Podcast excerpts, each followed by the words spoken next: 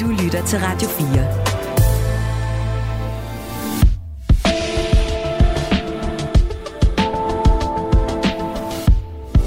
Velkommen til Hovedet og Halen. Din vært er Mette Vibe Utzon. Det er mandag, solen skinner over studiestrædet i det indre København, hvorfra vi sender her i studiet de næste to timer. Og som vi plejer, dykker vi ned i nyhedsstrømmen og finder en håndfuld historier, som vi så skal forsøge at finde hoved og hale i. Som for eksempel, hvorfor værdien af aktier i våbenindustrien bare stiger og stiger. Er det frygten for krig, der lever, eller er det pacifismen, som er stendød? Vi søger- forsøger også at finde en forklaring på, hvorfor Danmark lige nu, ligesom Sverige, har opgivet at undersøge yderligere, hvad der egentlig skete, da gasledningen Nord Stream blev sprunget i luften ude i Østersøen. Og vi er i rigtig godt selskab med en af Radio 4's dygtige værter. Velkommen til, Anders Bøtter. Tusind mange gange tak Og skal du have. tak, fordi du vil komme ud af dit eget program og ind i mit. Jamen, det er en kæmpe fornøjelse. Jeg elsker altid at, at komme ind og være med i andre og Ja. se, hvordan deres legehule Hvordan, den er hvordan har sat de op. indrettet hulen her, som vi Præcis. står i? Ja, for det er jo også din egen hule, kan man på en måde sige. Det er jo her, du også sender fra, ikke? Jo, det er det lige Ja. præcis. Radiovært, podcaster, skribent, musikformidler osv. osv. Hvor meget følger du med i, i nyhedsstrømmen generelt, Anders? Lidt for meget, vil jeg sige. Okay. Øh, TV2 News kører mere eller mindre 24 timer i døgnet derhjemme, og det kan jeg nogle gange godt stille spørgsmålstegn ved, om er sundt. Men gør, Øh, den- hvorfor gør det i grunden? Det er fordi, det det, det er der det, mange, der siger, og hvorfor er jeg det så? godt kan lide at holde mig opdateret. Ja. Og så tror jeg også, det er sådan et... Øh, Jamen levn fra de store kriser, vi har været igennem, øh, corona, øh, inflation, nu har vi så krige, kan man mm-hmm. sige, ikke? hvor altså, is- jeg er blevet bedre til det, men, men især øh, sådan, de første par døgn efter øh, Rusland øh, overfaldt Ukraine, Mm.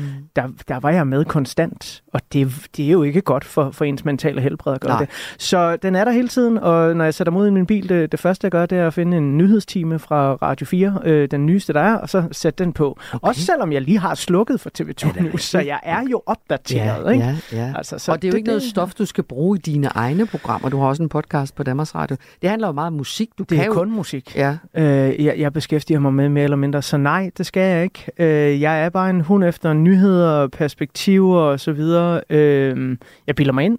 Det gør mig klogere øh, på verden. Det er ikke altid, jeg kan referere alt, hvad jeg har hørt, fordi mm. jeg har også sådan lidt en guldfiskehjerne. mm. Øh, den er sådan meget Du fokuseret. svømmer en runde, og så tager du news en gang til. Præcis. Og det er jo også Den er jo problem, designet til news, så din hjerne kan man på en Jamen det er den nemlig. Ja. Ja. Det er den nemlig. Ja. Øhm, så altså, jeg har for første gang i mange år nu øh, tegnet øh, abonnement på en avis igen. Jeg Ja. tegner abonnement på politikken. Ja, Øh, det er primært på grund af deres kulturdækning, øh, apropos musikken. Ja. Øh, og det nyder jeg faktisk, fordi der er sådan så i, i- i min uendelige scrollen rundt, altså det man kalder en doom scrolling, hvor man bare scroller hele internettet aldrig igennem. stopper igen. Ja. Lige præcis. Der falder jeg jo over overskrifter, både på Berlingske, JP, Politikken osv., som jeg egentlig gerne vil læse. Men så er jeg for nær til et abonnement, og så kom jeg bare ind i en stime, hvor jeg sådan fire gange på en uge klikkede på noget for Politikken.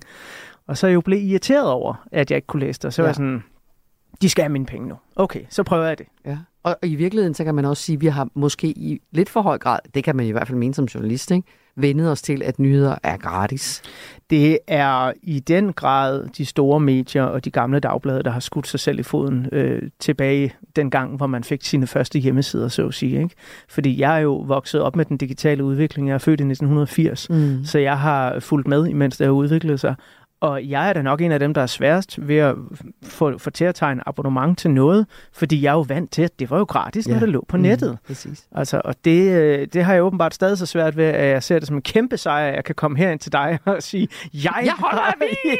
ja, jeg holder avis nu. Nej, Ja. det er lige før vi ruller den røde løber ud her øh, Ja. i hovedhagen. Men har, er det så også en papiravis, eller har du Nej. nok i... Øh, Nej, det er ja. kun den digitale. På- Også, øh, og det handler også om æstetik og design. Øh, at, øh, nu skal det ikke blive en lang reklame for den avis, men, men politikken er bare dygtige til at designe digitalt.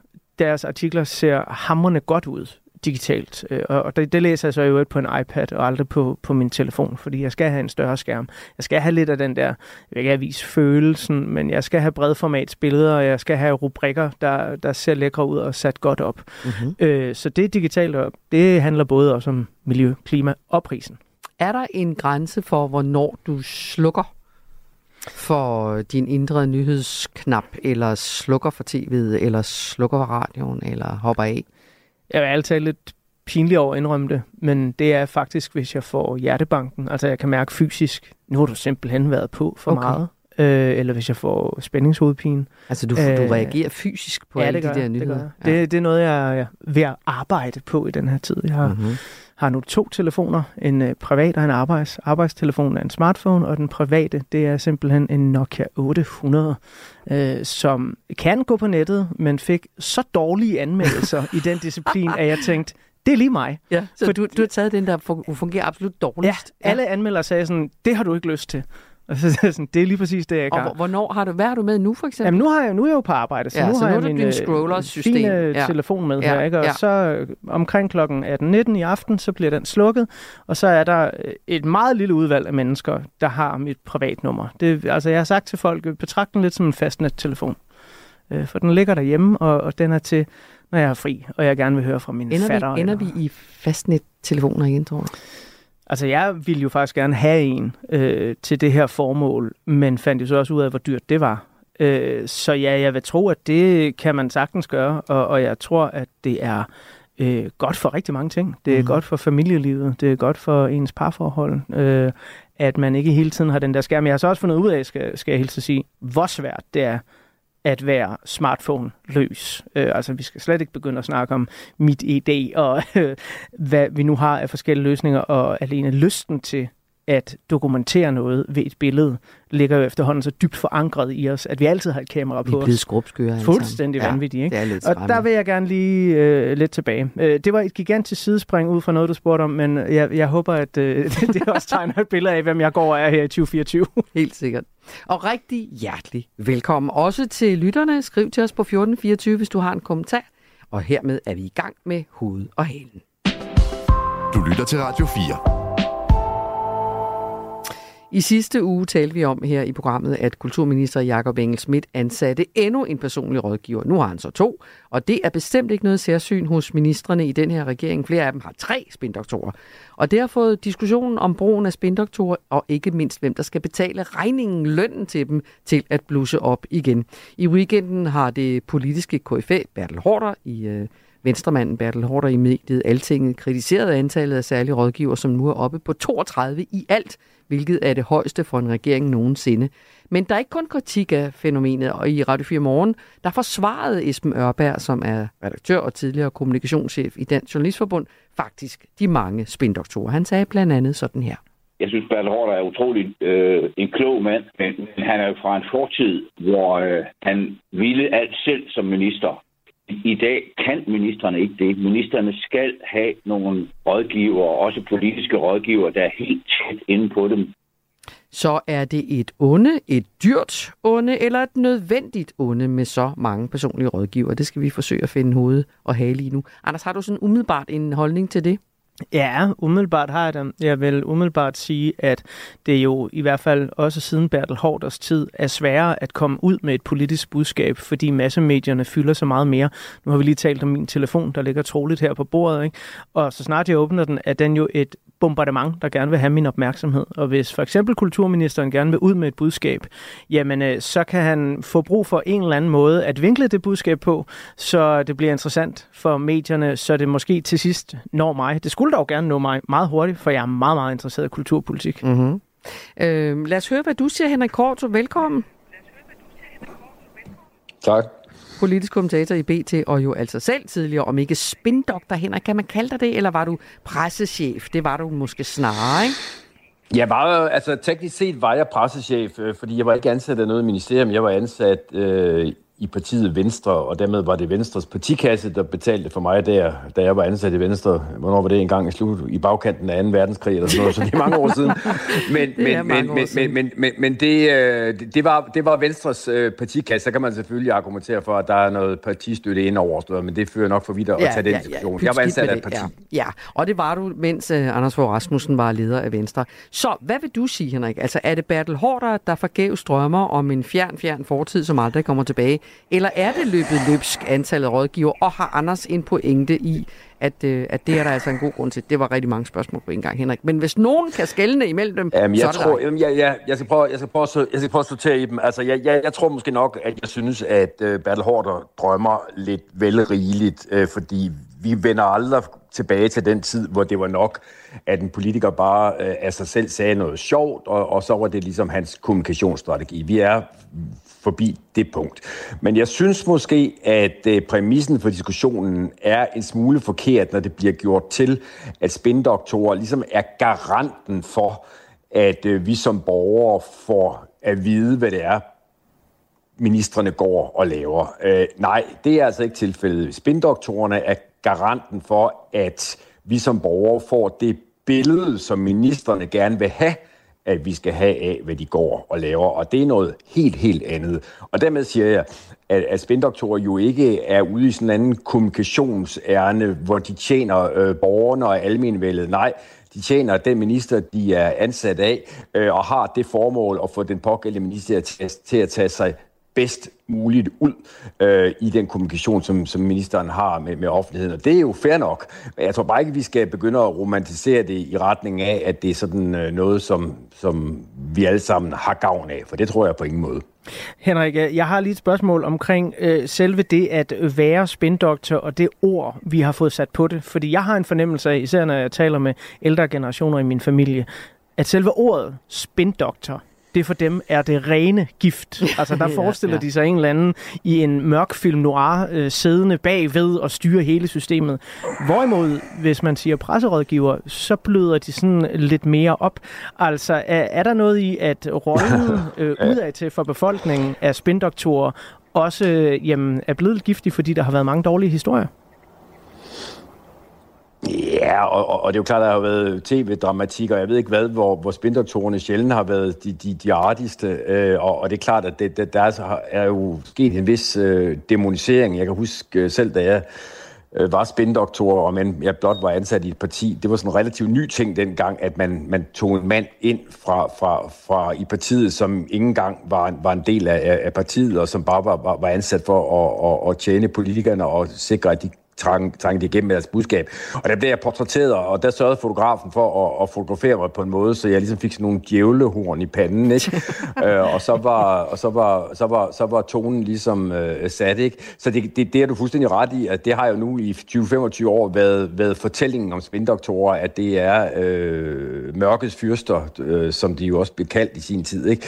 Øh, og, og det hænger selvfølgelig ved, men, men, men, men der er jo den græn af sandhed i det, øh, som jeg også var inde på i mit første svar. Altså, man er mere en almindeligt naiv, hvis man tror, at øh, spindoktorer sådan er ansat i et, i et forsøg på bare at, at, at yde borgerne den bedst mulige øh, service og give, kommunikere så, så bredt og, og, og så, som overhovedet tænkeligt. Ej, det, det handler altså om, at der er nogle mennesker, i det her tilfælde ministre, der gerne vil, vil, vil få sig iscenesat på den bedst tænkelige, for den bedst tænkelige måde. Men Henrik, har du, har du gode eksempler på det? Fordi jeg står bare og nikker og tænker, ja ja, det er også sådan, jeg opfatter det, ikke? Men, men, men vi er vel en del, mm. du og jeg, også af den demonisering, som, øh, demonisering som, som Anders snakker om. Altså, at vi kan godt lide at give dem skylden for, når vi ikke selv kan hive en god historie hjem, eller når vi får et uldent svar, eller så videre, så videre. Men, men er der jo nogle konkrete eksempler, hvor du tænker, lige der, der var det faktisk den, den spindoktors ansvar, at jeg ikke fik min historie hjem? Ah, det synes jeg er svært at svare sådan øh, specifikt øh, på, men, men, men jeg, jeg sporer klart en tendens hen over de seneste 20-25 år, for så lang tid har jeg været med, og også længere, at, at det er blevet vanskeligere for journalister at få adgang til øh, politikere med magt. Øh, og og, og, og der, der er politikerne, eller der, undskyld, der er spindoktorerne placeret som sådan en slags øh, gatekeepers, øh, som det er svært at, at, at, at trænge igennem. Og det har jeg, øh, og selvom jeg i tidernes morgen selv var en af dem, det har jeg altså svært ved at, at, at se det positive i. Det må, det må jeg mm. sige. Øhm, og, og, og altså, det, jeg synes jo, det er tankevækkende, at øh, samtidig med, at der bliver ansat flere og flere øh, rådgiver, særlige rådgiver, som de jo officielt kaldes, eller spindoktorer, som vi også skal kalde dem, at, at det i dag er, er, er blevet vanskeligere og vanskeligere at få øh, kontakt til øh, ministerne, få dem i tale. Øh, ofte er journalister henvist til sådan nogle lidt intetsigende øh, mail-svar, øh, og, og, og jeg sporer i det hele taget sådan en, en, en tendens til, at det hele bliver meget mere styret, det hele bliver meget mere orkestreret, øh, end det var bare for en ja, 5-10 år siden. Og, og det må jeg sige, det har jeg vanskeligt ved at se som noget øh, entydigt fremskridt, hvis overhovedet noget. Men Henrik, der er jeg jo nysgerrig på, øh, det kan blive en meget lang og stor diskussion at folde den helt ud, men hvis skyld er det egentlig? Altså er det en kultur på Christiansborg, at man gerne vil beholde magten inden for sig selv, og befolkningen skal vide så lidt som muligt? Eller er det nogle rigtig smarte kommunikations- og presserådgivere, der siger, jamen hvis du hyrer mig til det og det og det, så kan vi sørge for, at du skal svare på noget ubehageligt. Altså hvem sidder egentlig med ansvaret for, at det er blevet så meget sværere for journalister at få adgang til politikere med magt? Æh, øh, jamen det gør, øh, det, det gør øh, politikere og spindoktorer i, i skøn forening, og så hænger det jo også sammen med, at øh, vi, vi som journalister må, må, må, må erkende, at øh, konkurrencen er blevet hård, og, og det er helt fair, det, det sidder ikke at pive over, øh, fordi når, når, når øh, medier står derude som en, og det, det er jo sådan, at politikere opfatter det som en trussel, øh, så, så, så er det jo for så vidt øh, fair skulle være, at man, man, man garderer sig og sørger for at omgive sig med nogle kompetente øh, mennesker. Jeg synes bare, det er vigtigt, at vi ikke romantiserer for meget, øh, og ikke tror, at øh, spindoktorerne, rådgiverne er til for os, fordi som jeg har sagt et par gange, det er bestemt ikke tilfældet. Øh, lad, mig lige, øh, lad mig lige spille et lille klip for dig, Henrik, inden vi lader dig gå. Øh, fordi en af dem, som mener, at man alligevel øh, skal overveje, om det nu også er så skidt, øh, så det gør noget, det her med antallet af spindoktorer, det er jo som sagt, Esben Ørberg, ham kender du også godt, han var kommunikationschef i Dansk Journalistforbund mm. øh, helt tilbage, da du og jeg øh, var meget unge øh, og er redaktør i dag, og han, han forsvarer de her mange særlige rådgiver og forklarer også her, øh, hvorfor han mener, deres funktion er uundværlig. Ministeren er jo, har jo to, han har mange kasketter, men især to. Han er jo øverste chef for nogle gange tusinder, ti tusinder af medarbejdere. Så er han også partipolitiker. Og det er da en lidt svær rolle, øh, det er jo demokratiets vilkår. Og, og, og øh, lige netop derfor, så er der brug for noget hjælp i det grænseland, der er mellem det, der vi øh, sådan, øh, på embedsmandssprog kalder saglighed og faglighed. Altså det der med, at embedsmanden skal tale sandt og være klog og dygtig og kunne sit fag. Der er så et, et, et, et, et, sige, et vakuum, et grænseland over øh, øh, mellem øh, embedsmanden og partipolitikeren. Og det er der, hvor ministeren har brug for hjælp. Det er uomtvisteligt. Ministeren kan simpelthen ikke, kan ikke leve uden at have en departementschef og en særlig rådgiver. Det er, det er de to personer, øh, som, som i særlig grad kan bevæge sig inden for det område, hvor embedsmændene jo faktisk ikke må gå ind. Ja, så vidt altså Esben, Ørsberg, øh, Esben Ørberg. Undskyld. Henrik Kvartrup, her til sit, Er der, en, er der et alternativ til de her særlige rådgiver, synes du? Nej, jeg, altså jeg er for så vidt øh, langt stykke hen ad vejen enig med Esben Ørberg. Jeg kan også godt forstå behovet hos minister øh, for at, at, at omgive sig med sådan en person, man har en, en særlig tillid til, og som jo typisk er rekrutteret fra, øh, sådan er det i hvert fald blevet de seneste år, fra, fra, fra det parti, som, som ministeren stammer fra. Jeg kan sagtens forstå behovet for det, øh, men, men jeg, jeg, jeg har måske en smule vanskelig ved at se, at vi nu skal påduttes opfattelsen af, at det er for vores skyld mm at der er spindoktorer. Det er øh, klart til benefice for, øh, for ministeren og for systemet i et vist omfang, men skulle ikke øh, for vælgerne. Den, øh, den, den fortælling skal de altså længere ud på landet med. tak skal du have, fordi du var med os, Henrik Fortrup. Det var så lidt. Politisk kommentator og tidligere rådgiver for Anders Fogh Rasmussen. Du lytter til Radio 4. Det er dejligt, at du vil være gæstevært i dag, Anders Bøtter. Der er mange måder at lære folk bedre at kende på, og en af dem er jo, apropos det du selv stod og fortalte om din egen, hvad kalder man det, doom-scrolle, ja. øh, når man bare hænger på og scroller videre, videre, videre, videre, ja, ja. Øh, så kan man jo også google dig.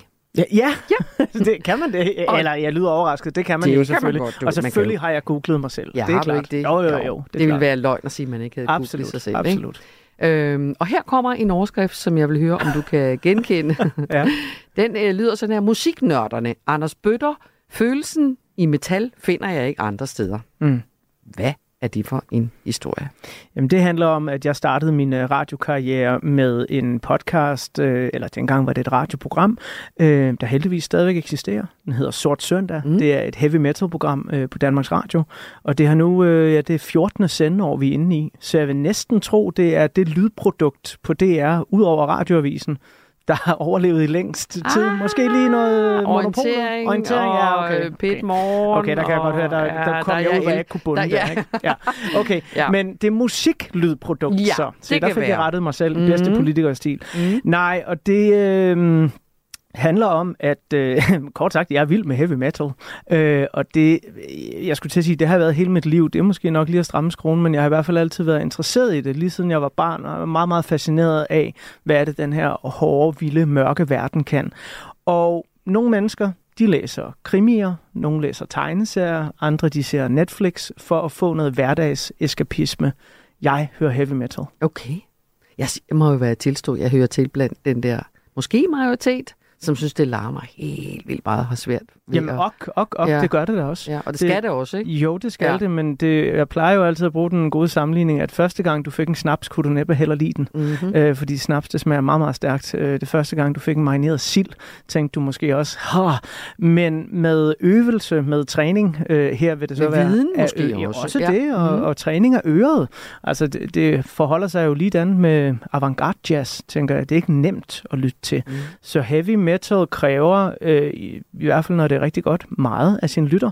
Og det kræver, at man sætter sig ind i det, øh, ligesom stor litteratur gør det. Så øh, altså, det, der jo er, er vigtigst at sige, det er, at nej, alt er jo ikke for alle. Men Nej. det ved man jo også i forvejen. Der er nogen, der foretrækker det ene, og nogen, der foretrækker det andet. Så ja, det larmer, mm. og det støjer, men nede i støjen her ligger der ofte rigtig meget, både hjerte og smerte. Mm-hmm. Og du har gjort det til en levevej at vide om det og holde af det, kan man nærmest sige. ikke? Ja, utrolig nok. Ja. Ja. det havde jeg faktisk ikke regnet med dengang. det? Ja. Som man kan spørge. Det kan man godt, ja. Det er Ja. svaret, ikke? Her kommer en anden overskrift. øh, Konkurrent, kapre, populær. Det er profil. Ja da. Den kunne, den kunne stå øh, i om rigtig mange. Ikke? Der er Mm. godt nok den der jagt på gode studieværter især, men også øh, reporter og alt muligt andet mellem, mellem øh, medierne er jo, er jo til enhver tid til stede. Men kan du huske den her overskrift? Det kan jeg i den grad godt Ja. huske, fordi at der øh, synes jeg lidt, jeg selv havde stillet røven i klaskehøjde for første gang i min karriere, og, og vidderligt taget et sats. Jeg forlod DR efter rigtig mange rigtig gode år. Jeg har heldigvis ikke brændt nogen broer eller smækket med døre. For du havde jeg er nok, der jo stadig, ja, kan jeg præcis. forstå. Ja. Ellers havde jeg nok heller ikke en podcast endnu. Men jeg forlod den kanal, jeg selv var med til at starte, P6 Beat, som er en alternativ musikkanal, øh, for, jamen hvad skal vi sige, musiknørderne, der, der måske gerne vil have noget lidt andet end det, der ligger på hitlisten og bliver spillet på ja, P4, P5, Mhm. mm. øh, Radio 100, FM osv. Øh, og det var altså lidt som at, at forlade en lille baby, man havde øh, født. Heldigvis var baby i gode hænder Ja. ja. hos andre. Ja. Så øh, jeg, jeg tror lidt, jeg nogle gange har tænkt på det som, det må... Nu bruger jeg en hård metafor, ikke? men det svarer lidt til nogle gange, synes jeg, når forældrene sender børnene på efterskole. At man er sådan, jamen du er stadig derude, og, og du er i gode hænder, og, og vi kan se billeder, og vi har været med til at vælge, og det hele. Øh, men du er også væk Mm. hjemmefra. Og det var skridtet væk fra DR herover til Radio 4, der så afsted kom den der overskrift, øh, som, som jeg også sådan selv var lidt... Øh, perpleks over, Ja. øh, for, fordi jeg er ikke vant til at se mig selv udefra på den måde, og sådan ligefrem blive nævnt som en, en, en profil. Altså Mhm. var sådan lidt, nå, Var det der, det gik op for det- dig, at du var en profil i virkeligheden? Ja, Ja. det, det, det synes jeg faktisk, og det siger måske så nogle gange noget om, at øh, det, det er ikke rigtig gode nok til at fortælle deres værter. Nej, det er måske ikke nok. Og måske er det også med til at fortælle, at du er øh, en sympatisk vært, fordi du så ikke har et kæmpestort ego, som, øh, som, øh, så der er nogle andre, der skal prikke dig på skulderen og fortælle dig, at, øh, ja. At du er dygtig og dum profil. Nå, vi tager en tredje her, Anders, og så øh, går vi videre i, øh, i dagens nødstrøm. Men her er den sidste radiovært. Radio er ikke lige så vigtigt som internettet, har du sagt. har jeg ja, sagt det det? har du sagt i 2015. Det er jo også nogle år Ja, siden, ja, ikke? ja, jeg er bare lige nysgerrig. Sådan, Kan du huske, hvad det var? på det? Hvor, nej, det er organisationen af rytmiske amatørmusikere. Ah, du siger det til et reportage fra Ja, Musikerdag i 2015 Klar, klart. i Aarhus, Øh, Anders det, Bøtter er på scenen ja. til Q&A. det handler simpelthen om udviklingen inden for at promovere musik. Øh, hvor den gode gamle slane øh, fra, ja, både du har vokset op og jeg har vokset op, har været, hvis du vil være noget ved musikken, så skal du have et hit i radioen. Mm-hmm. Det kan til del stadigvæk godt være sandt jo. jo hvis du er uundgåelige. Præcis, og hvis du er den mest spillede kunstner på P4, mm-hmm. så kan der ske rigtig meget. Men selv for den mest spillede kunstner på P4 den dag i dag, så kan det ikke stå alene. Du bliver nødt til at være på de rigtige playlister, du bliver nødt til at have noget socialt medie kørende for dig. Og sandheden er jo så den dag i dag, det var nærmest helt profetisk sagt af mig dengang, at de mest streamede kunstnere herhjemme, øh, mange af dem har ikke voldsomt meget radioafspilningstid. Jo jo, øh, altså Gilly, øh, Tobias Rahim, øh, Andreas Oddbjerg, Gobs og sådan nogle, de, de bliver, også, navne. de bliver også spillet i radioen. Ingen tvivl om det. Ja. Men det er streamingen, hvor altså, der, der slår alt. Ikke? Og der er de jo til stede på internettet, hvilket jo så også gør, og det var også noget af det, der var pointen i hele den der talk og hele den der overskrift, hvor skal jeg som kunstner satse på at udkomme henne? Altså kan det overhovedet betale sig for sådan en som Gilly at sige ja til at være med i ja, et P4-program, som måske kan være et af de mest lyttede i hele landet? For har han en eneste lytter, der lytter til det P4-program. Mm. Ikke? Og det har jo været sådan en løbende omkalfatring af musik i Danmark. Er det godt eller skidt? Fordi det er jo med det, som det er med alt muligt andet på internettet. På en måde er det en demokratisering. Mm. Alle kan lave deres egen hjemmeside. Alle kan forsøge at lægge deres musik op alle mulige steder. Og alle kan drukne i junglen. Og lige præcis. Ikke? Fordi i gamle dage var det ligesom Danmarks Radio, der havde mere eller mindre monopol mm. på at spille nye navne. Nu kan man blive spillet andre steder også, men det betyder så, at det kan alle de andre også. Altså, det er ikke udpræget en god ting, nej. Fordi man er også, for nu at bruge et Henrik Kortrup udtryk, godt naiv, hvis man tror, at man bare kan lægge noget på Spotify, og så bliver man øh, afspillet. De store pladeselskaber, de har forhåndsret på Spotify, Apple Music og alle mulige andre streamingtjenester, hvor de jo poster millioner i forskellige kampagner osv. osv. Ikke?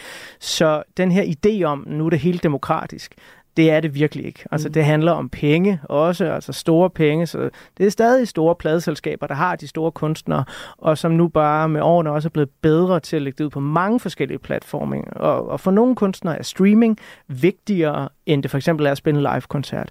Det forholder sig nok fuldstændig omvendt for et band som Candice, der er et af de mest turnerende bands, vi overhovedet har herhjemme. Det vil være en katastrofe for dem, hvis de ikke kom ud og spillede live, og hvis man ikke kunne købe deres fysiske produkter. Ikke? Så det er en mønt med mange djævelske sider, mm. øh, så don't even get me started, fordi hvad får musikerne af betaling for ja, at være, for præcis. eksempel på de her streamingtjenester ja. osv. osv. Så jo, demokratisering, men lige i dette tilfælde ved jeg ikke, om, om sådan den der selve demokratisering egentlig er slået igennem. Du lytter til Hovedet af Halen på Radio 4. Nu springer vi videre i nyhedsstrømmen her, Anders Bøtter. I weekenden var det jo torsdagen for Ruslands invasion af Ukraine. Det blev markeret på næsten alle medier. Øh, der er gået to år siden krigen begyndte. Øh, Rusland øh, gik ind i Ukraine, og der er jo sket en voldsom vækst i aktier, som handler, altså i virksomheder, som handler med våben og forsvar i det hele taget.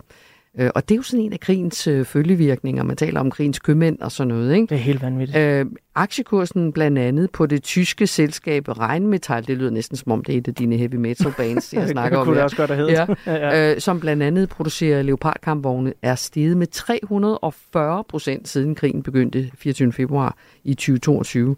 Det har ellers været en aktie, som investorerne faktisk ikke var særlig interesserede i, fordi det jo ligesom våben. Nu skal vi forsøge at finde hovedet af i, hvorfor det ikke længere, hvis det er sådan, det forholder sig, bliver set som som noget dårligt eller noget amoralsk at invitere, øh, undskyld, investere i øh, våbenaktier. Og derfor har vi inviteret dig, Jakob Petersen. Velkommen. Tak for det, tak for det analyse, aktieanalysechef hos Sydbank. Jeg skal lige skrue lidt mere op for dig. Øh, hvis du, Jakob, skulle give os et, et indblik i, hvad det er for en, en udvikling, vi ser i aktiekurser hos virksomheder, som producerer våben og andet krigsmateriel, hvad er det så generelt for en udvikling?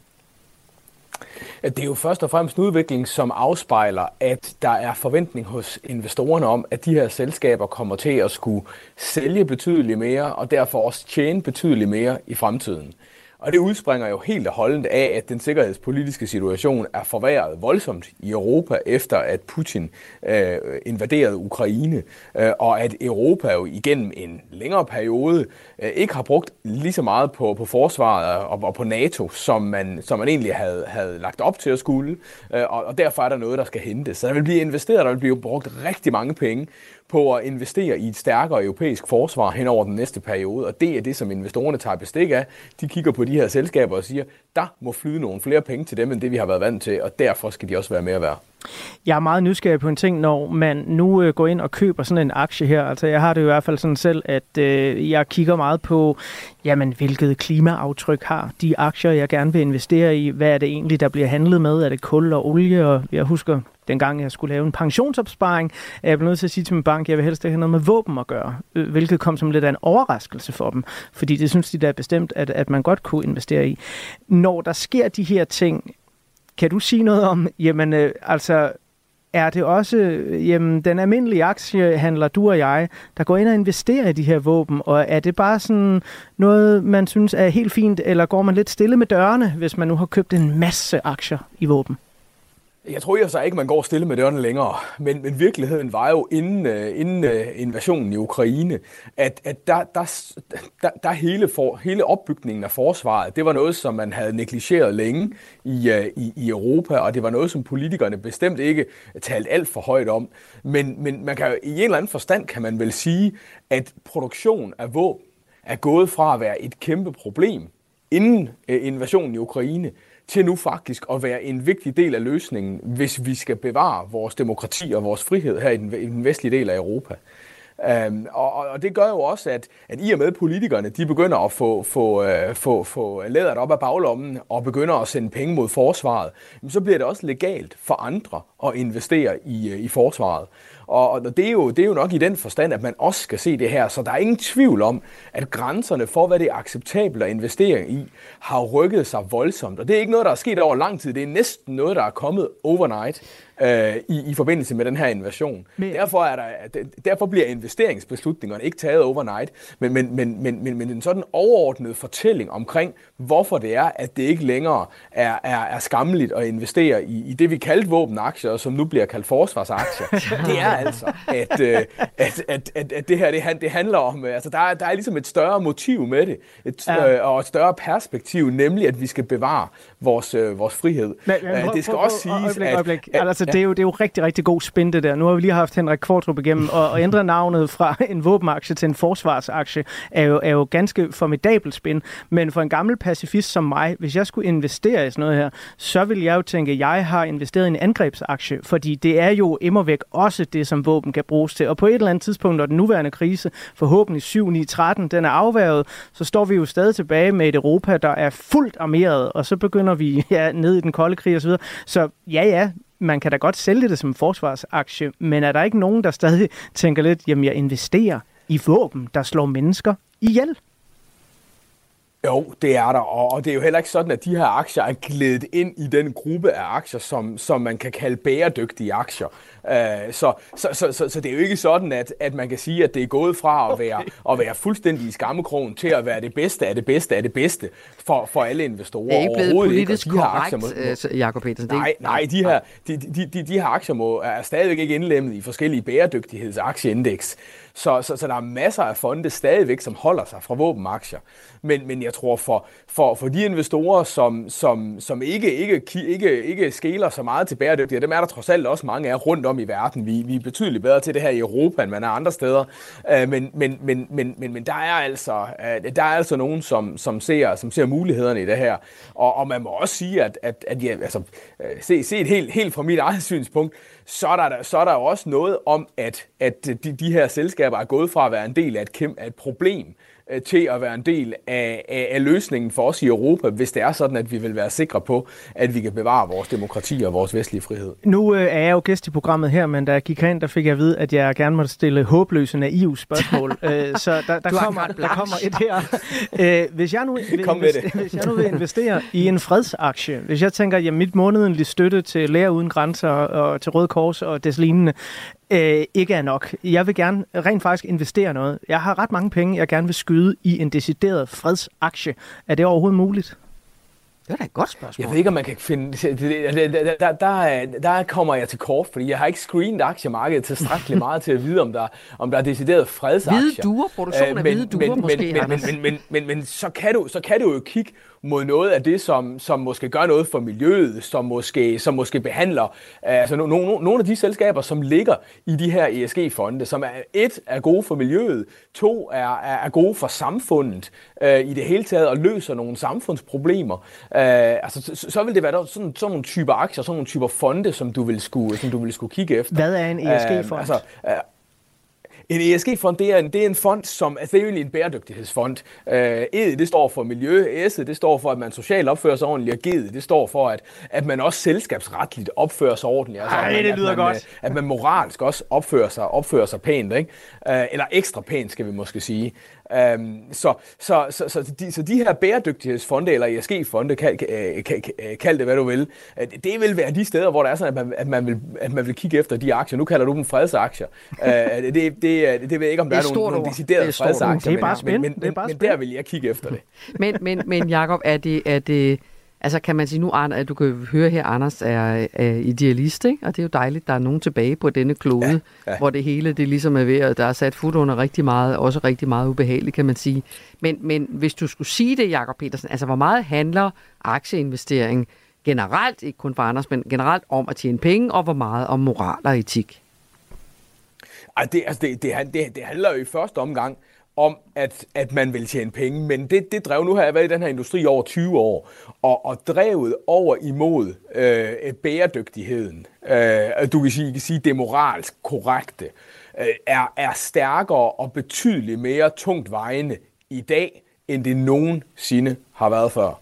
Øh, og, og, og, og, og vi skal også huske, at våbenaktier er en lille bitte, bitte, bitte, bitte del af det her, af, af, af et meget stort aktiemarked, og fylder ikke ret meget. De her 300% stigning, som vi hører i, i, i regnmetal, og de store stigninger, der generelt har været i, i, i våbenaktierne, er jo ikke, er jo ikke noget, som, som i den forstand har præget det brede aktiemarked. Dertil fylder de simpelthen for lidt. Okay, så der er mindst lige så mange penge i fred og fordragelighed og klima, som der er i våben, eller hvad?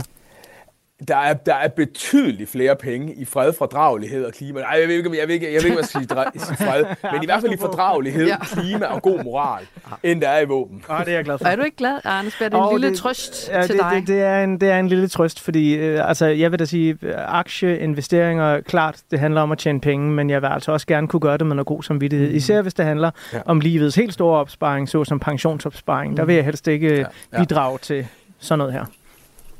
Nej, det, det er jo blevet en meget integreret del af, af hele investeringsrådgivningen her i, i Europa. Altså, vi, vi kan jo ikke få investeringskunder ind i, i Sydbank, uden at vi skal spørge dem om, øh, hvor vigtig bæredygtighed er for dem, og så skal okay. tilrettelægge det. Altså, det er en helt integreret del af den rådgivning, der er omkring investering. Det er, at øh, ligesom man tager, tager stilling til, øh, hvor mange penge vil jeg tabe hver måned, hvor stor en risiko vil jeg løbe, hvor lang tid skal jeg, skal jeg øh, investere, hvor, hvor lang er min tidshorisont, så tager man altså også bæredygtighed med ind. Så det er blevet en helt, helt integreret del af, af investeringen.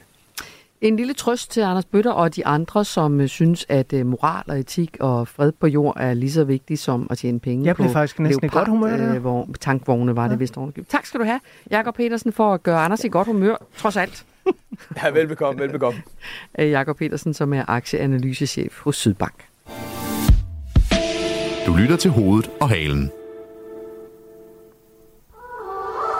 Mirko øh, Simon Gang af Taylor Swift simpelthen ansat af The Deep State til at lave disinformation, som i sidste ende skal sørge for, at Joe Biden han bliver valgt over Trump. Er der bad blood på højrefløjen i USA, og spænder Kennedy-familiens sorte får ben for Joe Biden? Man ikke falde ned i kaninhuller på nettet. Er det Mission Impossible at sagsøge Scientology? Og er Kevin Spacey for evigt cancelled? De juridiske anklager har haft enorme professionelle konsekvenser. Er de facto blevet cancelled. Only in America er alt det, du kun finder i USA. Jeg har sagt til dig før, Frederik, at hvis man er nødt til at gå i seng, når klokken bliver mange. Lyt med i Radio 4's app, eller der, hvor du lytter til podcast. Der er en af vores lyttere, øh, Simon Larsen fra Vordingborg, som skriver, at det er godt, der ikke er CO2-afgift på aktier. Ja. Mm. Nå, øh, Anders, vi skal, vi skal høre, vi skal blive lidt klogere igen på, hvem du er klogere på et udtryk, jeg prøver at undgå, men det er meget svært efterhånden. Vi skal, blive, vi skal vide noget lidt mere om dig. Ja. Det kan man også sige det, ikke? Bor du stadig i den by, du voksede op i? Nej, det gør jeg ikke. Hvor, hvor, hvor voksede du op? Jeg er født og opvokset på øh, den lille sydfynske ø, Tåsinge. Eller ej, jeg er ikke født der. Jeg er født på Svendborg Hospital, ikke? Mm. men Mhm. det er lige to kilometer derfra. Eller sådan noget, 200 Meget smukke tosinge. Fra. Meget, meget smukke Tåsinge. Øh, det ved man jo ikke, når man vokser op der. Så tager man alting for givet. Øh, og senere, når man er voksen og kommer tilbage, er man sådan helt, gud, jeg vokset op her. Og når jeg tager gode venner med, som aldrig har været på Tåsinge, så er det sådan, det her det ligner jo sådan et landskab fra Ringenes Herre. Mm. Øh, her bor hobitterne. Hvor- Boede øh. Øh. du der helt indtil du flyttede til København, eller hvad?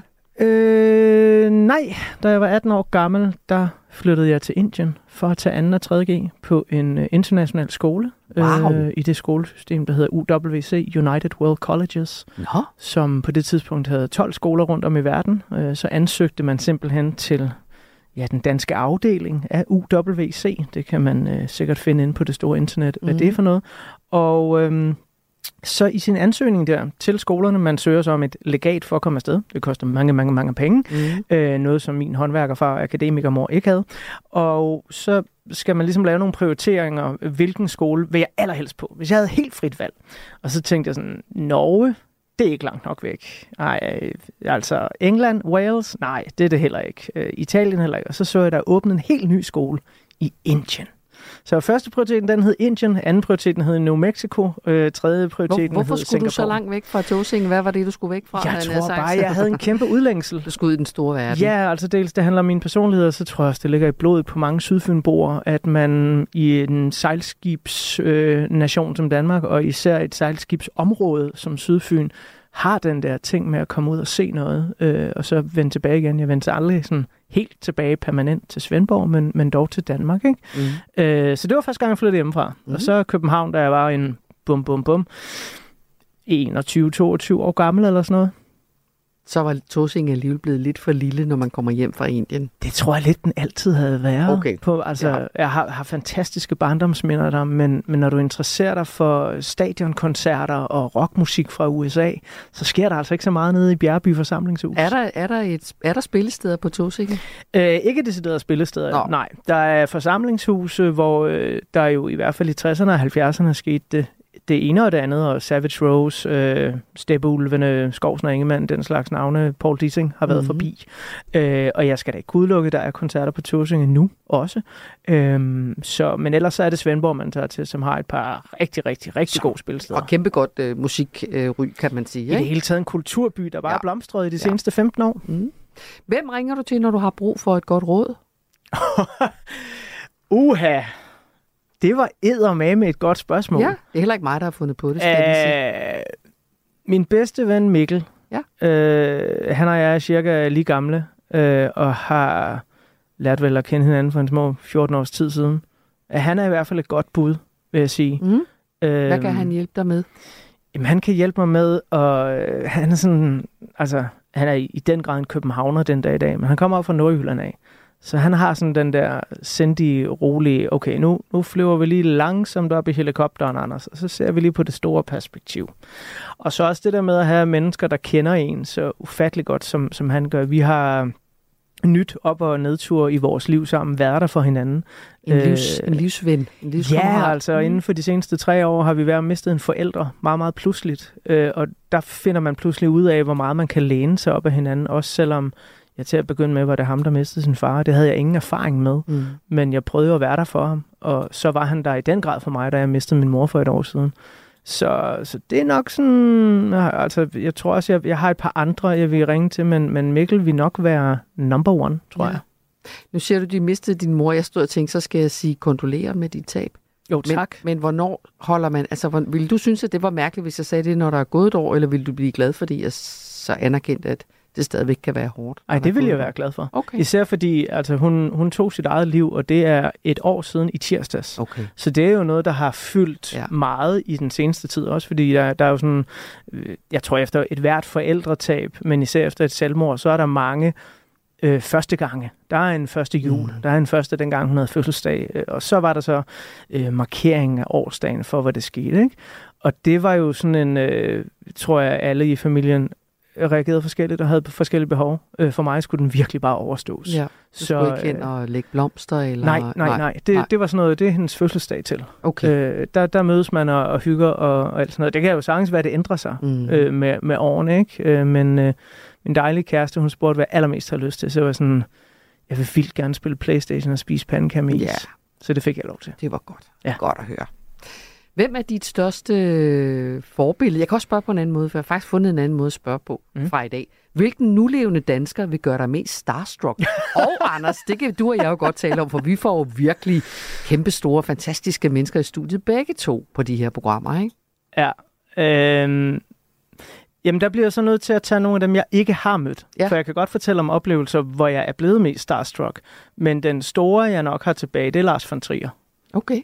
Det har, har du inviteret ham i dit program? Øh, ikke endnu. Jeg har gået rundt om den varme grød for også at finde ud af, hvordan gør det på den bedst mulige måde. Ja. Øh, for jeg, altså, jeg kunne nærmest godt tænke mig at tilfældigvis møde ham på gaden og sige tusind tak for alt, hvad du har givet du, mig i du, mit liv. Du er kæmpe fan af Lars von Trier, lyder det som. Ja, det er, ikke, det er ikke bare et fanskab, det er også sådan nærmest en livspartner. Altså, jeg, jeg har fulgt ham nærmest siden jeg har været en 12 år gammel, eller sådan noget. Jeg tror, den første Trier-film, jeg så i biografen, må have været Breaking the Waves, tror jeg. Mm-hmm. Øhm, og han har bare på en eller anden måde fundet en måde at være ekspressiv i sin film på, som jeg ville være ekspressiv, skulle jeg øh, være filminstruktør. Øh, og så synes jeg bare, at, at altså, jamen, hans aftryk på dansk film, øh, set i en helt kæmpestor historisk kontekst, der, der er vi oppe ved siden af sådan nogle som Carl T.H. Dreyer, øh, Benjamin Christensen, øh, nogle af stumfilmens store helte, ikke? Øhm, og jo jo, han har også lavet film, jeg ikke bryder mig specielt meget om, men, men det har store kunstnere jo. Øh, min favoritmusiker er David Bowie, og han har øh, ved Gud også lavet nogle lortealbums, men han har også bare lavet rigtig meget, der betyder rigtig meget. Så det, det må være Lars mm. von Trier, ja. Spændt på, om du får he, he, he, hvad hedder sådan noget, halet ham i land og mm-hmm. landet, så vil jeg sige lige til, så skal, skal vi alle sammen lytte til programmet. Du lytter til Hovedet af Halen på Radio 4.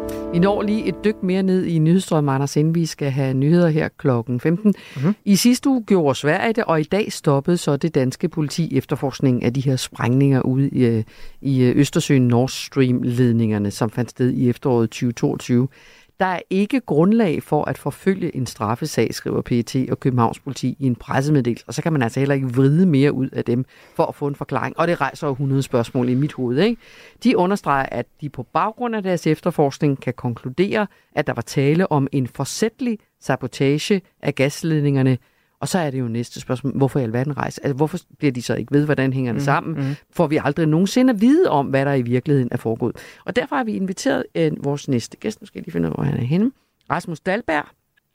Hej. Hej. Lektor på Institut for Strategi og Krigsstudier ved Forsvarsakademiet og leder af Center for Samfundssikkerhed. Så kan det heller ikke blive længere end tid, du har, Rasmus. oh, det kan det godt. Det kan, oh, det, kan det, godt, det kan det godt. Okay. Men, men i hvert fald Forsvarsakademiet, det var det vigtigste, ja. man skulle hæfte sig ved, kan man sige noget af det i hvert fald. Ikke?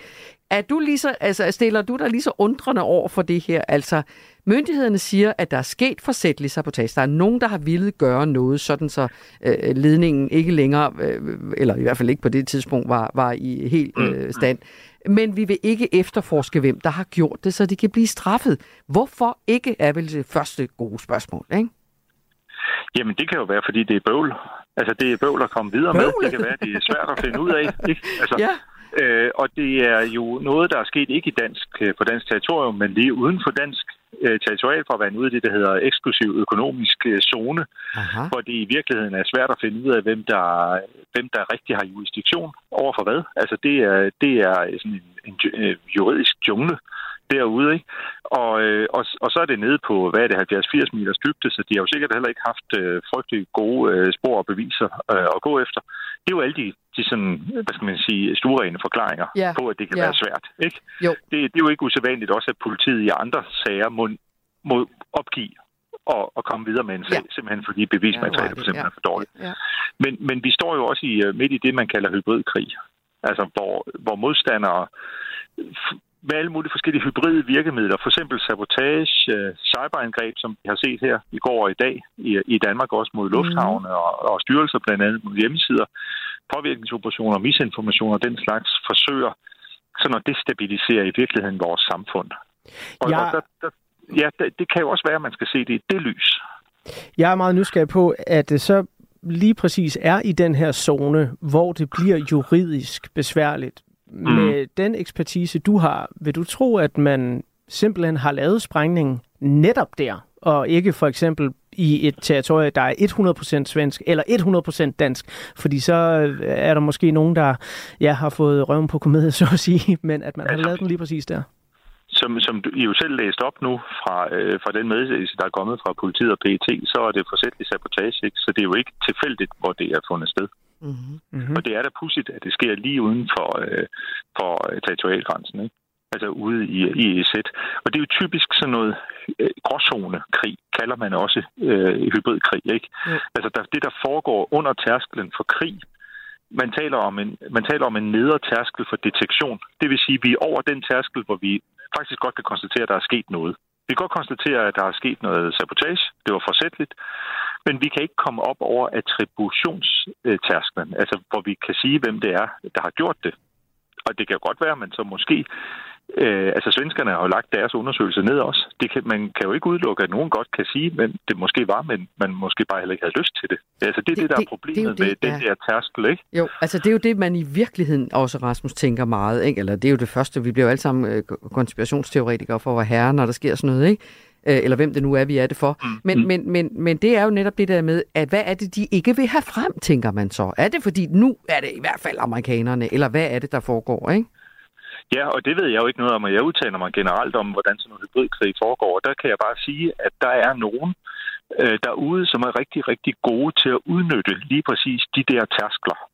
Ikke? Altså, hvor man ligger under tærsken for gengældelse. Man ligger lige ned omkring tærsken for attribuering, hvor det strategiske mål for en modpart i virkeligheden ikke er at ødelægge den der rørledning eller en fiberkabel, eller hvad det nu kunne være, men bare at skabe forvirring og få os til at løbe rundt i små cirkler og, og få skabt mistillid i vores samfund til myndigheder og til institutioner ved at føde konspirationsteorier. Og der, og der er en hel masse, der kræver svar, og så står der nogle myndigheder, som måske af alle mulige gode grunde ikke kan eller ikke har lyst til at sige, hvad de ved. Ikke? Og det er på sigt eroderer tilliden i vores samfund, og, og det er jo i virkeligheden det, der er den store fare. Og det, at står, så står jeg lige nu og gør det, som dem, der står bag den sprængning, gerne vil have, at jeg skal gøre, nemlig siger, jeg tror, det må være USA, altså, eller, altså forstår du, hvad jeg mener? Op, opfylder jeg lige præcis, altså, ja, det er ja. deres drøm, at jeg står i radioen og siger sådan her. Du spørger mig, om du er nyttig idiot. Ja, det er sådan set strengt taget det, jeg siger. Ja. der plejer jeg at sige, at jeg kan ikke udtale mig om, om du er nyttig. Uh, altså, nej, altså, men, det var et godt men, svar. nu joker det vi lidt med ja, det her, ja, ja, ja. Men, men det er jo i virkeligheden et spørgsmål om, at man i hybridkrig udnytter alt det, som vi godt kan lide, nemlig vores åbne demokrati, vores mm. ytringsfrihed, vores pressefrihed og vores ret til at lave agtindsigt og alt det, som vores samfund bygger på, det transparente samfund det kan udnyttes.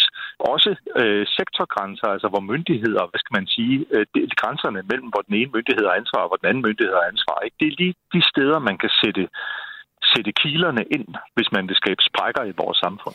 Men jeg står nogle gange og kigger på hybridkrig og tænker nemlig sådan, jamen hvad skal det egentlig gøre godt for? Fordi netop som du selv siger, hvad er egentlig de egentlige mål? Og det synes jeg, du mm. har forklaret rigtig godt her, hvad det så egentlig er. Men så er jeg så nysgerrig på, hvis man så sidder i det danske forsvar, og, og man ligesom skal præparere samfundet til en eller anden form for forsvar. Når de her ting sker, om det så er hackerangreb eller sprængning mm. af rørledninger, går der så et eller andet system i gang, der siger, okay, okay, det her det er for at forvirre os. Hvad kan det egentlige mål være? Altså, kan det være sådan en afledningsmanøvre til et, et større onde? Ja, og det skal du spørge efterretningstjenesterne om. Det er jo deres, deres myndighedsansvar. Ikke? Altså, jeg tager på mig den opgave at bidrage til sådan fra forskningssiden og, og, og i virkeligheden at robustgøre vores samfund på alle planer, fordi jeg mener, stillet over for hybride trusler, altså de her aktørdrevne trusler, der er også ikke aktørdrevne trusler fra klimaforandringer og muligt andet, ikke, der, der kan ramme vores samfund. Men der er midlet til at håndtere dem, at tænke samfundssikkerhed, altså modstandsdygtighed på alle fronter i vores samfund, fordi det vi ikke vil i sidste ende, og nu siger jeg vi om Danmark generelt, det er, at vi vil ikke være det svageste led i kæden, mm. når nogen kigger på os udefra. Ikke? Og det handler om, at vi skal have vi skal have dygtige myndigheder, der er gode til at arbejde sammen på kryds og tværs, men vi skal også have en, en generel bevidsthed mellem øh, vores øh, forskellige dele af samfundet, virksomheder, civilsamfundsorganisationer, private borgere, alt muligt. Hvad er vores rolle i samlet modstandsdygtighed? Det er sådan lidt på den store klinge, ikke? men det er faktisk det, der virker. Og Rasmus, vi har, altså du skulle se at stå her, vi står her og hopper, fordi vi har så mange spørgsmål til dig, vi gerne vil stille dig. Men, men vi når det ikke, fordi lige om lidt, så kommer der en omgang nyheder her. Men til allersidst, Rasmus, kan du svare kort på det? Får vi nogensinde at vide, tror du, hvem det er, der har øh, foretaget de her sprængninger på den her rørledning ude i Østersøen? Det er jo svært at, det er jo svært at sige. Altså, det, Hvad tror du? Mm, jamen, altså, det kan jo være, at der er en eller anden øh, chef, der går på pension en gang og har lyst til at skrive en bog. Ikke? Altså, det er jo uh, det, man Uh, kalder ja, det er rigtigt. øh, senil, senil courage, ikke? når man går på pension og får lyst. Men, men problemet er jo, at det her er jo, der er jo en grund til, at vi ikke får det at vide. Altså, øh, øh, hvis, hvis nogen ved noget, og det er jo fordi, det er national sikkerhed. Mm. Ikke? Altså, der er store interesser på spil, Ja. og derfor er det jo også På- ting, på- der er på mange af, af gode grunde. Men det er jo ikke desto mindre, at det er jo i virkeligheden et spørgsmål om, at vi som samfund risikerer at blive spillet øh, af, af, som en violin af, af fremmede øh, kræfter, mm. ikke? som spiller os ud mod hinanden. Ikke? Øh, Rasmus Dalberg, tusind tak, fordi du ville ikke alene give os nogle helt nye udtryk, vi nu vil bruge fremover, men også fordi du ville forsøge at forklare os op og ned i den her sag. Tak for det. Naturligvis. Og det er altså Rasmus Dalberg, som den korte titel er, at han er lektor på øh, Forsvarsakademiet, og så er der en hel masse om samfundssikkerhed. Hvor er det super, super interessant, det her. Det er vanvittigt interessant, Ja, ja, og, og jeg kan altså bryde mit hoved meget med netop, som Ja. jeg sagde, hvad skal det egentlig til for Ja, det her? Men ja. jeg kan jo også mærke, at folk bliver mere opmærksomme. Det, det er jo netop sådan, altså det, Det, det er en- virker. Skidtet virker. Det virker nemlig. Nu får vi lige en øh, omgang nyheder, og så er vi to tilbage, Anders Bøtter, om ja. et lille øjeblik.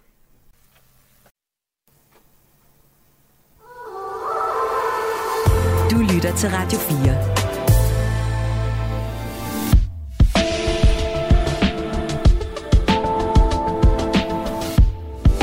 Velkommen til Hovedet og Halen. Din vært er Mette Vibe Utzon. Og min gæstevært i dag er en af mine gode kolleger, Anders Bøtter, som er vært på Radio 4's program Portrætalbum. Og så er du også, og nu er allerede den der podcast, som er eksisteret i 300 år på DR, hvad er det nu, den hedder? Sort søndag. Sort søndag, det er det. Du kan godt høre, at jeg er ikke fast lytter af, Nej, af nej, podcast om heavy metal, og det beklager jeg, for jeg burde selvfølgelig have været inde og høre mindst en af dem, inden du skulle Og komme ved du med. hvad, det er der god tid tilbage, så, så Ja, kan jeg sende dig noget af det bedste, vi har lavet. Det må du gøre. Jeg har jo 14 Det er en år god vælge imellem, ikke? Det har du.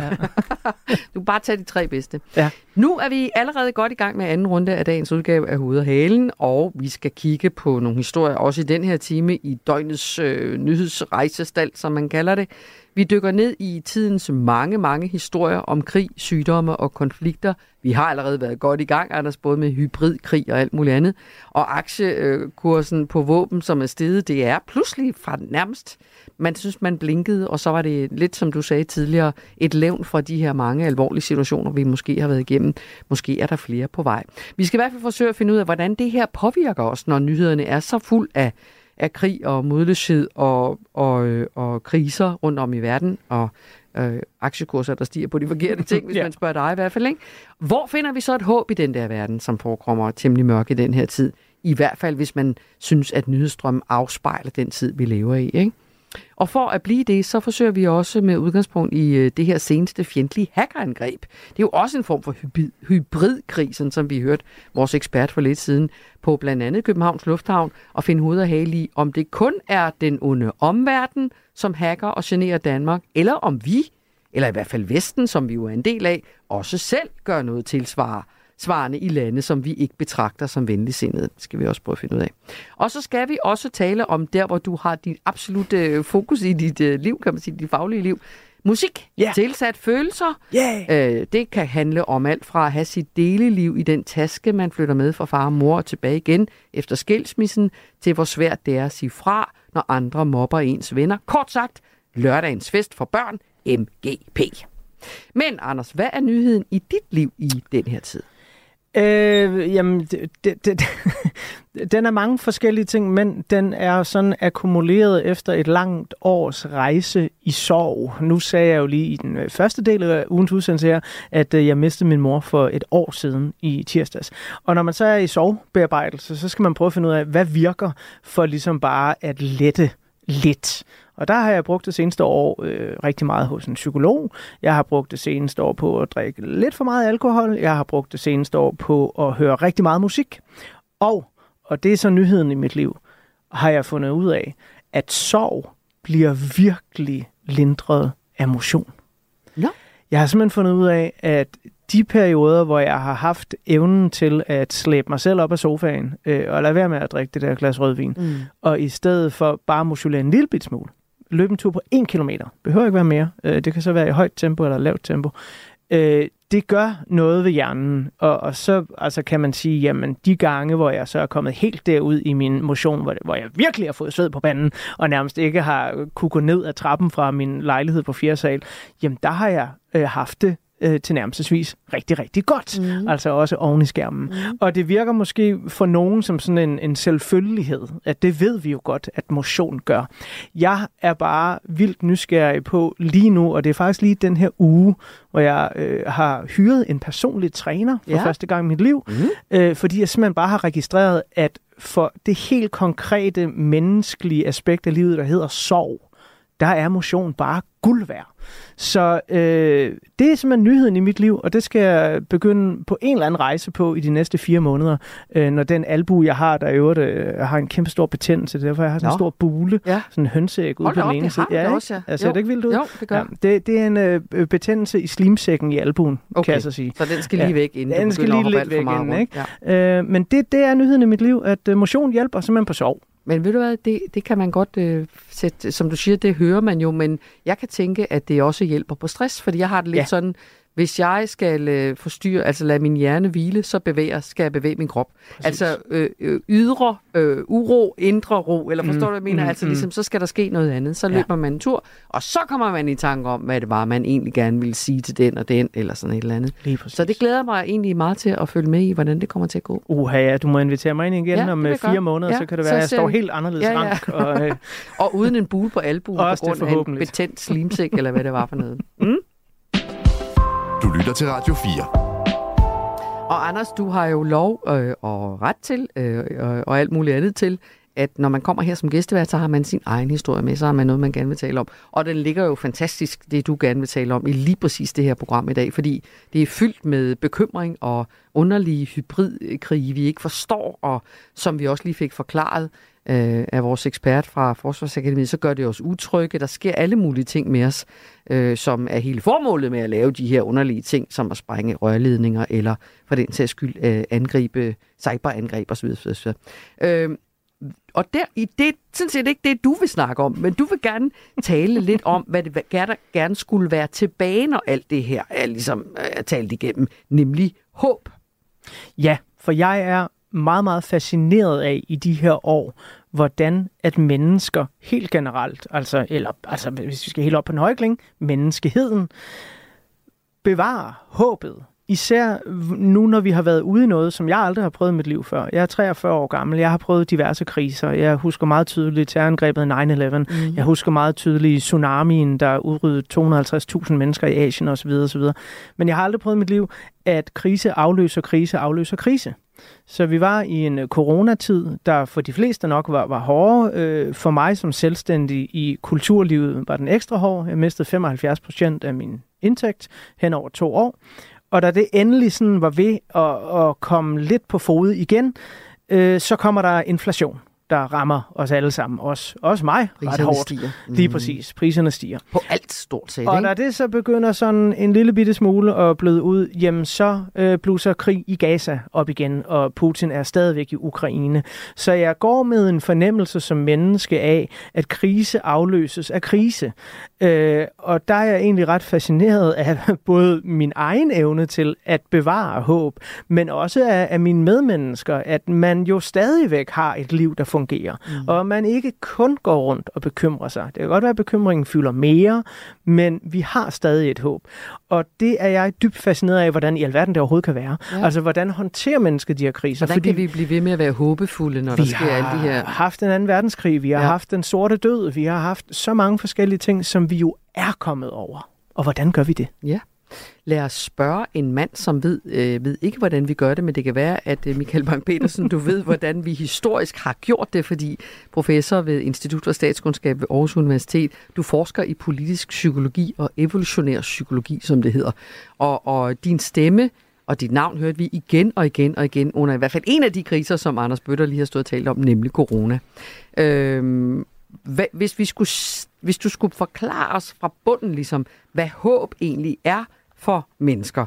Altså er det det samme som optimisme, eller er det forudsætning for optimisme, eller hvordan hænger det sammen, Michael Mang-Petersen? Jamen, det, det, det er fuldstændig rigtigt, at lige præcis det her omkring øh, håb var noget, som vi forskede en masse i under, under coronakrisen. Og jeg tror, det er, er, er vigtigt at sige, at øh, først og fremmest, at håb er enormt vigtigt, øh, også for ens evne til at håndtere en, en krise. Og noget af det, som vi kunne se i vores øh, data, det var, at når det når det kom til, hvad for en følelse, der faktisk var, var vigtigst i forhold til at ændre adfærd, men også egentlig at blive beskyttet mod, mod smitte under coronakrisen, jamen så var oplevelsen af håb var faktisk vigtigere end frygt, fordi det er, er håbet, som skaber den her grundlæggende motivation til at holde fast og ændre sin adfærd og lide nogle afsavn lige nu her, for at øh, imødegå en, en trussel. Så man kan sige, at den første ting, når det kommer til håb, det er, at det er enormt vigtigt. Og så kan man sige, jamen, hvad, er det så, hvad, hvad består håb så af? Er, er håb, er det bare sådan en, en naiv oplevelse af at sige, at det, det skal nok gå øh, alt sammen, og, jeg, og at man så at sige prøver at stikke, stikke hovedet i, i busken. Men, men det tyder vores forskning ikke på. Altså det, som er kernen i et sådan rationelt håb, det er ikke, at man, man ikke ser truslerne og bekymringerne i øjnene, men det er, at du har en oplevelse af, at du godt ved, hvordan du skal agere i forhold til den trussel, der er, og at du føler dig i stand til at, øh, og, og agere på den måde. Så, så en af de måder, hvorpå vi sådan talte om den her følelse af, af håb, øh, især i forhold til coronakrisen, men det samme gør sig gældende i forhold til andre kriser, såsom som øh, klimakrisen, det er, at, at du har sådan en, en følelse af handlekompetence. Så, så man kan sige, rationelt håb, eller konstruktivt håb, det, det er, er ikke baseret på, om man stikker hovedet i busken, men baseret på en følelse af af empowerment, eller, eller det vi har kaldt handlekompetence. Handlekompetence. Jeg kan faktisk huske, hvis jeg lige skal skyde ind, at noget af det, jeg blev, jeg blev faktisk vred på Mette Frederiksen, kan jeg huske, da hun sagde, nu kan jeg ikke huske længere, hvornår det var, men I kan sikkert begge to huske det. Hun sagde, vores liv bliver aldrig det samme igen, sagde hun.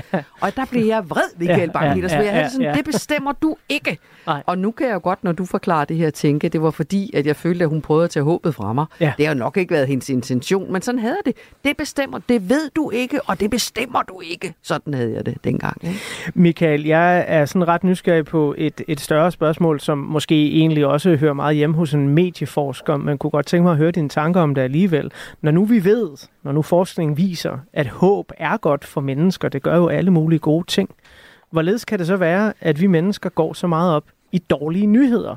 Altså, hvis man ser alle de nyheder, der bliver sendt på tv, i radioen, også her på Radio 4, til og med også her i programmet i dag, jamen så er det jo primært dårlige nyheder. Og hvorfor forholder det sig sådan? Altså, vil vi ikke godt have meget mere håb ind i den nyhedsstrøm, som vi har?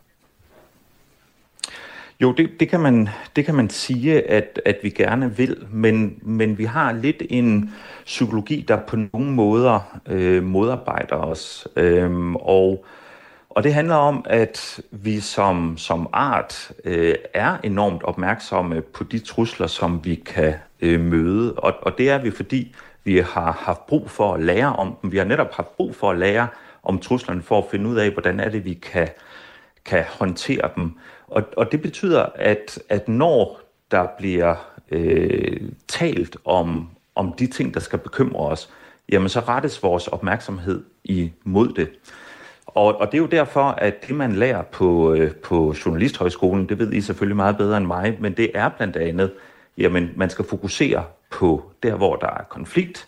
Man skal øh, fokusere på der, hvor at, at der er noget negativitet. Og, og derfor så kan vi bare se, at øh, negativitet fylder betydeligt øh, mere i øh, mediebilledet end, øh, end de mere håbefulde ting. Men det er altså et udslag af, hvor vi mennesker sådan øh, umiddelbart øh, retter vores opmærksomhed imod. Men det er jo så også vigtigt at sige, jamen grunden til, at vi retter os, vores opmærksomhed imod de her trusler, imod alt det farlige, det er jo for at lære, hvordan vi håndterer det. Mm. Og, og derfor så er det også ret afgørende, at man i forhold til, hvordan man rapporterer om trusler, ikke bare siger, hov, du skal være bekymret, men også siger det andet.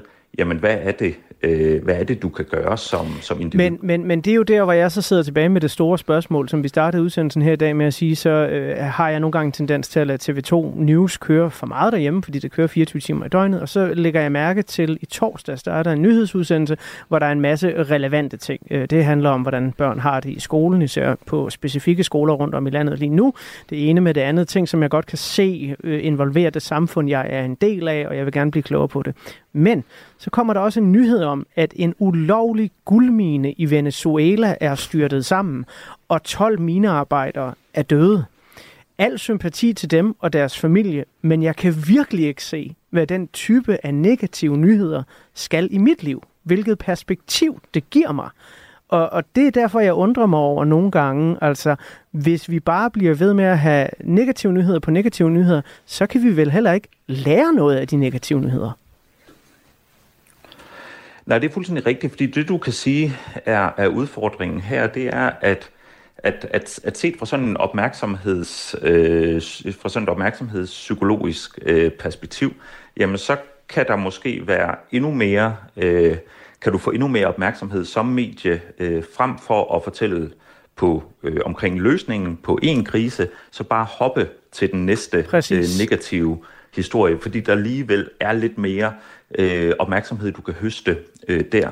Og en, en af konsekvenserne, øh, som vi ser af det, det er, at man inden for forskningen i netop medievidenskab er begyndt at tale om nyhedsundgåelse som et, et fænomen. Mm. At der er rigtig mange borgere, der, der aktivt øh, forsøger at, at undgå at se, øh, se nyheder. Og, og en af de centrale grunde er netop det her med, at man har en oplevelse af, at, at nyhedsbilledet øh, er for, for negativt, og måske heller ikke stemmer overens med den verden, øh, hvor i man, man selv bevæger sig rundt, fordi godt nok så er der alle mulige problemer, men, men når man ligesom kigger ud af vinduet, så er verden ikke ved at, at gå under, samtidig med, at det er den oplevelse, man får, øh, når man tænder for fjernsynet.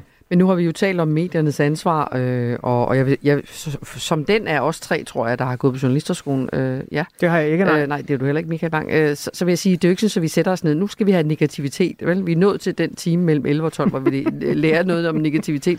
Det handler jo også om, at medierne gerne vil være med til at påpege problemer i samfundet, som skal løses, som skal nogen skal løse. Oftest øh, politikere, kan man sige. Ikke? Den der venezuelanske øh, guldmine, den hører måske ikke lige ind under det. Det kan du godt have ret i. Ikke? Men, men må jeg ikke spørge dig, øh, Michael Bang, fordi du sagde før det her med, at man er altså empowerment, altså at man er handlekraftig, at det er sådan set det, der kan gøre, at man ikke har noget håb, hvis man ikke ved, hvad man skal gøre ved det. Så vil jeg egentlig godt spille et klip for jer begge to, fordi i Sverige, hvor man jo ikke er medlem af NATO, det bliver man måske øh, i morgen, men hvis Ungarn stemmer ja, så har man den her russiske trussel, som jo også bekymrer danskere nu, meget tæt på. Og der har man jo fra regeringens side sagt øh, meget klart, at svenskerne skal forberede sig på krig. Øh, det er heller ikke noget nyt for svenskerne, at det skal de, men nu er den ligesom blevet trappet lidt op. Den svenske minister for civilforsvar, det har de nemlig også en minister for, Karl Oskar øh, Bolin, han holdt en øh, tale kort efter nytår, hvor han opfordrede beredskaber og arbejdsgivere til at forberede sig på det værste. Og så var der også en opsang til den almindelige svensker, jeg synes, vi lige skal høre 10 sekunder af. Er du privatperson? Bra. Har du tagit ansvar för din hemberedskap? Har du funderat över om du har tid över att gå med i en frivillig försvarsorganisation?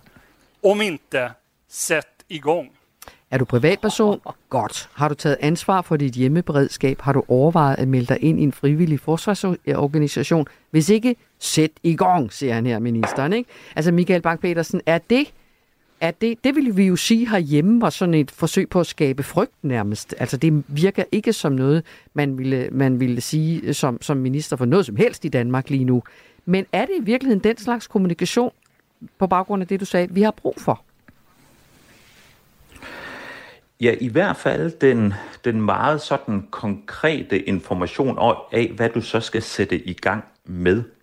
Øh, og, og der er det fuldstændig rigtigt, at Sverige har haft en meget anden øh, kommunikationsstrategi. Øh, Så der har man øh, øh omdelt øh, bøger eller pjæser, tykke pjæser i hele landet, som kommer med en meget præcis beskrivelse af, jamen, hvordan er det faktisk, du skal forberede dig som almindelig svensker på den situation, som vi står i øh, nu her. Øh, sige, jamen du skal have øh, det og det og det i dit hus, sådan du kan klare dig for eksempel 14 dage øh, uden elektricitet. Så, så de kommer med nogle øh, meget, meget konkrete øh, handleanvisninger. Og, og der er min, min oplevelse, at man i, i Danmark, og det handler jo blandt andet om, at man står i en, i en anden situation, men jeg tror også, der er nogle grundlæggende tanke sæt inde øh, hos øh, i hvert fald nogle dele af myndighederne, om at man vil, man vil meget nødig skabe det, man kalder unødig panik eller unødig Præcis, frygt. Ja. Ja. Men, men det gør så, at man heller ikke kommer til at kommunikere om, hvad er løsningen rent faktisk? Mm. Hvad er det, du som borger skal gøre? Og, og det, der er interessant, det er, hvis vi kigger på det i et, på et psykologisk, øh, fra et psykologisk perspektiv, så en, en af de ting, der kan gøre en rigtig bekymret, det er, hvis, hvis der er nogen, der så at sige øh, ikke tager dine bekymringer alvorligt, mm-hmm. øh, og, og ikke vil prøve at sige, jamen okay, lad os, lad os faktisk prøve at se, hvad er det for nogle scenarier, vi kigger ind i, og hvad kan du gøre som borger, som menneske, hvis de her forskellige, også relativt alvorlige øh, scenarier rent faktisk øh, optræder. Så, så når vi lever i en, i en verden, hvor der er en lang række øh, forsvarstjenester, også, også vores egen, som påpeger, at der er en masse problemer, så kan det sådan set ude i verden, så kan det sådan set skabe mere, mere frygt, hvis man ikke så at sige i tale sætter dem direkte også her fra dansk øh, side og siger, jamen, hvad er det så, du som borger skal gøre? Men det er jo også lige præcis, øh, Michael Bang, noget af det, som jeg i den første del af programmet her øh, hørte noget af, fordi vi snakkede om den her North Stream-ledning, øh, der er blevet sprængt, og man er kommet frem til den konklusion, at, jamen, som det blev sagt, vi får ikke mere at vide om det her, fordi det handler om national sikkerhed. Og der sidder jeg jo som borger i det her land, og så tænker jeg egentlig bare, det der, det gør mig mere utryg fordi der er noget, som nogen ved noget om, som jeg ikke må få noget at vide om. Og hvad fanden handler det om? Så øh, altså kan man ikke også sige, at det er en balance mellem at give borgerne de informationer, der gør, at de kan være trygge og blive håbefulde, øh, kontra det, at jeg forstår godt, at man ikke kan give alle national sikkerheders øh, informationer til, til alle mennesker, men der må vel være en eller anden gylden balance for, hvornår indgyder vi frygt, og hvornår giver vi håb. Jo, det, det tænker jeg, øh, at der helt sikkert øh, er, men jeg tror, at det, der er det vigtige, det er at, at sige, at du kan sådan set godt i tale sætte trusler og samtidig indgyde håb. Øh, at du kan godt, at, at en af måderne, hvorpå man indgyder håb, er netop ved at, at være meget eksplicit omkring, hvad er det for nogle risici, som vi står overfor, og sige, hvis det her scenarie bliver til virkelighed, hvad er det så, du som borger øh, skal, skal gøre? Så jeg tror, en af, en af problemerne, det er, at man, man har set frygt og håb, det at tale om en trussel, og det at skabe håb som en, en modsætning, men hvor det i bund og grund ikke nødvendigvis er det. Altså hvis man giver en præcis risikodiagnose, og så samtidig siger, men nu skal du høre, selv hvis det her sker, så er det sådan, vi som samfund mm yeah. agerer, og det er sådan, du som individ skal agere, så, så kan man sådan set øh, blæse og have mel i munden, når det kommer til, øh, til frygt og, øh, og, og håb. Og der, der er min oplevelse, at der i hvert fald før corona, øh, jeg tror, man har lært meget omkring kommunikation omkring corona, men, men der var man lidt mere på den der sige, uh, vi må hellere passe på. Der var et, et sådan konkret eksempel, hvor at øh, der var medier, der bad om, om agtindsigt i, øh, i hospitalskapaciteten i Region Sjælland og sige, jamen, hvor mange intensive senge har vi egentlig øh, klar, hvis der skulle komme en, en ordentlig smittebølge. Og der øh, sagde øh, Region øh, Sjælland var ude og sige, jamen, vi vil faktisk ikke give jer agtindsigt i det øh, spørgsmål, for ikke at skabe unødig panik. Og så tænker jeg, så bliver man først øh, bekymret som, ja, som ja, borger. Ja, ja. Og, og der, der, der var ombudsmanden så efterfølgende ude at sige, at det er faktisk ikke en, en, en gyldig, øh, et gyldigt argument, okay. øh, fordi vi har som borgere ret til at vide, hvad det er for en situation, vi Som, står i. Så må I forklare os, hvorfor det sengeantal er det rigtige, kunne man sige til dem, ikke også? Eller hvad vi skal gøre, hvis det ikke er det. Spændende, Michael Bang-Petersen. Jeg tænker, at du er håbefuld, øh, fordi du kan kigge ind i øh, os alle sammen og finde håb, eller hvordan? Afslutningsvis, ja, nej? Øh, ja. Jamen, jeg, jeg synes, der er grund til, til, øh, til bekymring, altså overordnet set i, i den øh, situation, vi står i, og man skal ikke læse øh, langt ned i, øh, i de risikoanalyser, øh, som kommer både fra, øh, fra de danske myndigheder, men også fra internationale organisationer, før man, øh, man, man lige øh, synker en, en gang. Men, men jeg tror, at det, der er vigtigt, øh, det er, at, at vi sådan set kan enormt meget øh, som, som borgere. Og, og en af de ting, som vores øh, forskning har vist, det er, at, at langt de fleste, omkring 70-80 procent, de har faktisk taget noget positivt med ud af coronakrisen, nemlig en tro på, at både det danske samfund og de selv kan komme ordentligt og sikkert igennem selv meget store samfundskriser. Nej, Så det her med, at man har været igennem selv lige præcis altså det, man har rent faktisk set, det her, det kunne vi godt håndtere. Det gør, at man også går lidt mere håbefuld ind i de næste kriser, vi øh, står overfor. Det, der bliver danset en øh, dog trods alt glædesdans her i, øh, i studiet øh, af Anders Bøtter. Tak skal du have, Michael Bang-Petersen, for at det efterlader os med trods alt øh, noget håb. Ja, velbekomme. Professor ved Institut for Statskundskab ved Aarhus Universitet, som forsker i politisk psykologi og evolutionær psykologi. Du lytter til Hovedet af Halen på Radio 4. Der er, som sagt, Anders Bøtter mange måder at lære folk at kende på. Et af dem, en af dem er jo ved at google. Øh, vi har googlet dig og fundet en overskrift, som vi gerne lige vil præsentere dig for. Aha. Øh, Anders Bøtter fandt tonerne i en CD-butik i Møllergade. Mm. Mm. Hvad handler det om?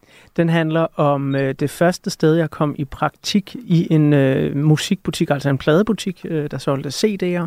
Og det har været, jamen, da jeg var i erhvervspraktik i 8. eller 9. klasse, så det har været omkring en 94-95 stykker. Møllergade ligger i Svendborg.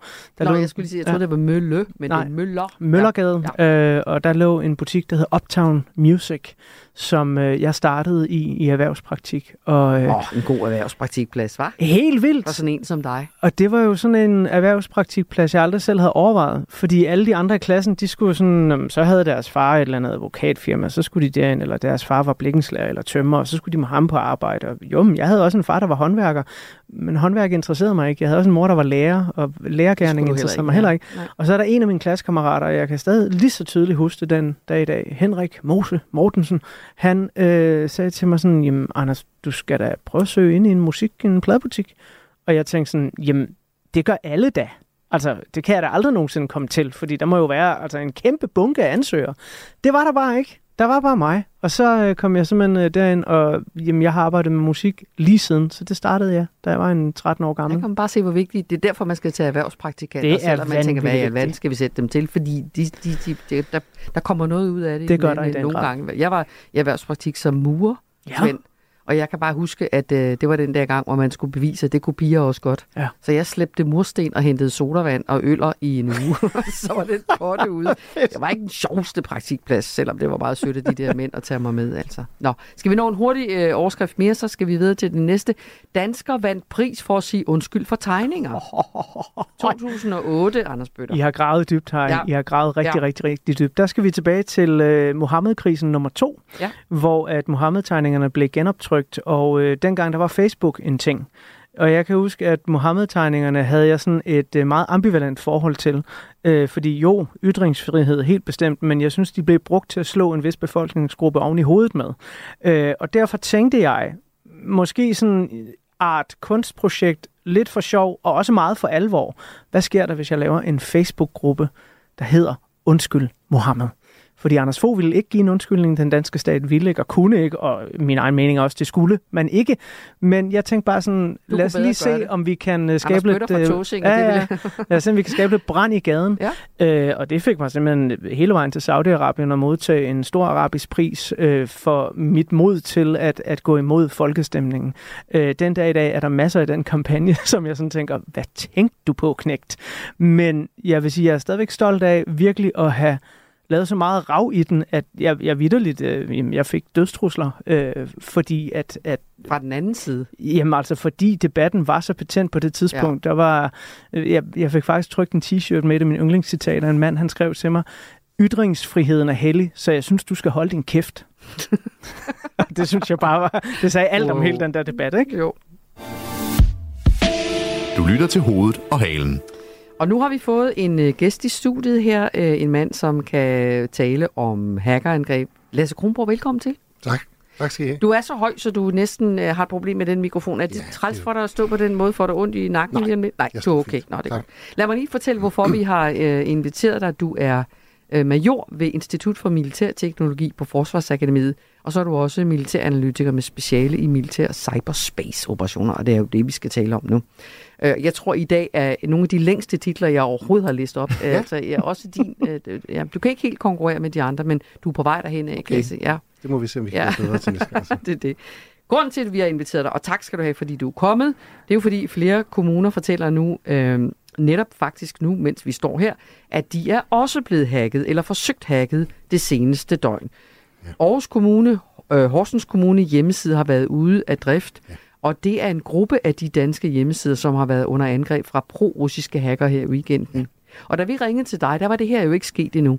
Øh, da vi ringede til dig, der var det, der var det Københavns Lufthavn, øh, Movia og Trafikstyrelsens hjemmesider, som øh, havde været utilgængelige på grund af hackerangreb. Og Tisted Lufthavn. Og Tisted Lufthavn ja. også, ja. Øhm, og de kom, de her angreb, mener man, og det kan du også lige fortælle om, efter meldingen om, at Danmark vil støtte Ukraine de næste øh, 10 år, så var der nogen, der fik meget travlt med ligesom at sørge for, at ingenting fungerede, eller så gå langt de nu kunne komme med det det er, jo for, det er jo langt fra første gang, at nogen forsøger at ramme infrastruktur, øh, for eksempel i, i Danmark, ved at hacke sig ind i systemerne. Spørgsmålet, og når vi er inviteret dig, det er jo, gør vi det samme selv? Altså er der, kan vi sige, det er, det er unfair øh, metoder, men strengt taget at gør vi det måske i Danmark, måske i Vesten, også selv. Hvis du skulle sige det, ja. hvad vil du så sige? Øhm, så vil jeg sige, at det vi ser nu, det er jo ikke stater, der hacker stater. Nej. Det er aktivister, der hacker øh, kommuner og lufthavne osv. Hvilke nogle aktivister? Jamen, det er så aktivister, der er mere eller mindre forbundet til øh, en stats mission, okay. eller en vision, eller en ideologi. Kan vi sætte navn på den stat? Øh, Jamen i det her tilfælde tror jeg godt, vi kan sige, at det er nogen, der er forbundet til Rusland. Okay. Fordi det har de jo selv været ude at sige. Okay. Så, så det tror jeg ikke, øh, at, at, der, at der er nogen hemmelighed om. Men det er ikke moder Rusland, det er ikke staten Rusland, men det er grupper, som har en Et eller andet forbindelse. grad af frihed til at operere fra Rusland, eller øh, i den anden ende af skalaen måske er lidt under kontrol af den russiske stat. Altså der er mange af de her hackergrupper, og de er mere eller mindre affilieret okay. med staten, og mere eller mindre under kontrol. Og det er ja. svært at sige, hvem af dem, øh, der er øh, meget under kontrol, og hvem af dem, der er, hvad skal man sige, øh, aktivister, der handler på vegne af og i forbindelse med. Gør vi det tilbage igen? Har vi også, hvis ikke staten, det er også det, du, det er derfor, du siger det, ikke? Yeah. Staten Danmark er måske ikke i gang med at hacke noget, men har vi grupper, der minder om dem? Øhm, altså, sandsynligvis sidder der jo nogen i Danmark øh, også på internettet og følger, hvad der foregår øh, i udlandet. Og sandsynligvis er der nogen... Altså, det er jo sådan, at enhver sag øh, har jo ofte en hacker i, øh, i blandt sig. Jeg ved ikke, om I kan huske, da, da øh, øh, giraffen Marius måtte slås øh, ned i, i, øh, i Zoologisk Have i København, jamen, så gik det jo ikke ret længe før Zoologisk Have var udsat øh, for et hackerangreb. Bare for at sige, at altså, alle sager har en hacker et eller andet sted. Okay. Og, så, så, så, så det vil jeg sige, altså aktivister, dem, dem er der mange af, og, og man kan sige, det de har lavet med de her angreb, der har været, altså minder mere om om herreværk, eller demonstration, eller offentlig uorden, øh, en egentlig cyberkrigsførsel, som, mm-hmm. er, som er det egentlig, vi beskæftiger os med, når men, vi snakker om stater, der gør ting. Men forsvaret, har det danske forsvar hacker på lønningslisten, som kan gøre det samme potentielt? Mm, altså, øh, det danske forsvar har øh, en, en cyberkapacitet, en kapacitet til at agere i cyberspace. Og hvis man går ind og læser om den, så står der, at den kan både indsættes offensivt og defensivt. Altså til at beskytte os, men også til at agere i udlandet. Men det er ikke aktivister. Øh, så, så de er, er jo indsat på nogle helt andre vilkår. Øh, de sidder ikke i et eller andet øh, kælder et eller andet sted og hacker, øh, når de synes, at de er uenige i noget. De er under øh, kontrol, øh, under føring øh, af hvad skal man sige, den, den danske stat i sidste ende, øh, og er jo underlagt øh, øh, hvad skal man sige, de regler, der gælder for, når Danmark ellers udøver magt øh, ude i verden. Altså et, øh, et folketingsmandat. Øh, okay. Jeg er meget nysgerrig på det her med, nu øh, siger du selv, nærmest sådan, nævner det som herværk, man kunne også kalde det øh, drengestreger, MK, hvad det nu er. De har nedlagt nogle hjemmesider og så videre. Og i går, der så jeg i nyhedsstrømmen, øh, at for eksempel tv2.dk har med gul breaking bjælke Københavns Lufthavn angrebet af hacker. Hackerangreb i Københavns Lufthavn. Ja. Det giver vagt i gevær for mig, fordi jeg jo tror, at det er selve Københavns Lufthavn, der er blevet angrebet af hacker. Ja. Altså styresystemer, radar, GPS-koordinationer og alt sådan noget. Jeg klikker ind på den, ah, det var egentlig bare clickbait, fordi det er Københavns Lufthavns hjemmeside. Der er kæmpe stor forskel på de to ting for mig. Mit spørgsmål til dig, det er jo så, jamen, du har sådan en her aktivister, om man så øh, kalder dem folk, der gerne vil begå herværk, men de her stater, der så måske støtter nogle af de her aktivister, eller i hvert fald sympatiserer med dem, er vi der også, hvor de har kapaciteten til for eksempel at gå ind og sige, nu lammer vi hele Københavns Lufthavn, nu lammer vi Rigshospitalets computer, altså der, hvor vi kommer ind og siger, at det her, det er en decideret krigsførsel. Altså, øh, jeg er ret sikker på, at hvis vi vidste at kunne pege på nogen, der havde den kapacitet lige nu, og vidste, hvordan de ville gøre det, og det er det, man næsten skal vide, hvis man skal kunne svare ja til dit spørgsmål, så havde vi fundet en måde at stoppe det på. Øh, så øh, jeg er helt sikker på, at der er aktivister, øh, stater også, der rigtig gerne vil kunne det der. Og jeg er også sikker på, at der bliver kastet rigtig mange ressourcer i at prøve at finde ud af, om man kan det der. Øh, det er jo ikke sådan, øh, altså man kan sige, det at det tager lidt længere tid for dig at gå ind og finde ud af, hvornår dit fly afgår, mm. øh, er jo ikke så kritisk for den danske stat. Øhm, man kan sige, ja, en lufthavn, det er det, vi kalder kritisk infrastruktur, men de angreb, der har været, er ikke kritiske angreb. Og, og hvis man husker et par uger tilbage, jamen, så var der en miljøorganisation, som stillede sig i vejen for øh, færdselen ud for en lufthavn. Og det er sådan cirka af den samme kaliber. Altså, det er ikke så meget øh, at skulle ødelægge noget, men det er mere det at komme med en eller anden form for budskab, øh, sådan at man får lidt taletid. Men er der også, hvis jeg må vende tilbage til det der med vores egen, øh, vores egen ageren, altså er der eksempler på, eller hvilke eksempler har der været på, at vestlig eller vestligt sindede hackerangreb har fundet sted? Altså den anden vej fra. Ja. Øhm, altså vi har, der er jo nogle, øh, i starten af, af, af, af hvad skal man sige, krigen i Ukraine, eller et, et stykke tid ind i den, der havde man et eksempel, hvor en, øh, en taxi-app i øh, Moskva blev hacket. Mm-hmm. Øh, og hackerne havde så øh, humor nok til at øh, lede alle øh, øh, hyrevogne i øh, Moskva hen til, til samme sted. Og det var et vestligt øh, hackerangreb, kan man sige det? Det var i hvert fald ikke et, et, et, et pro-russisk, nej, øh, tror nej, jeg godt, øh, jeg tør sige. Øh, men uden at kunne pege på, hvem der lige øh, sad bag tasterne. Er der, er der andre mm. eksempler? Ja, altså, så har vi jo øh, også nogle hacker, der har angrebet et øh, jernbanenet i Hvide Rusland, øh, så Rusland har haft svært ved at transportere øh, materiel ned gennem Hvide Rusland, ned til fronterne i, i Ukraine. Øh, så man kan sige, at, at, at selv, selv de, øh, de der aktivister kan også have øh, en vis form for effekt øh, på kamppladsen. Så, så den slags ting har vi set. Men, men kan du sige noget om mm. vestlige magter, der lige frem har fået nogle af deres ansatte til det, eller er det top, top, top, top, top hemmeligt?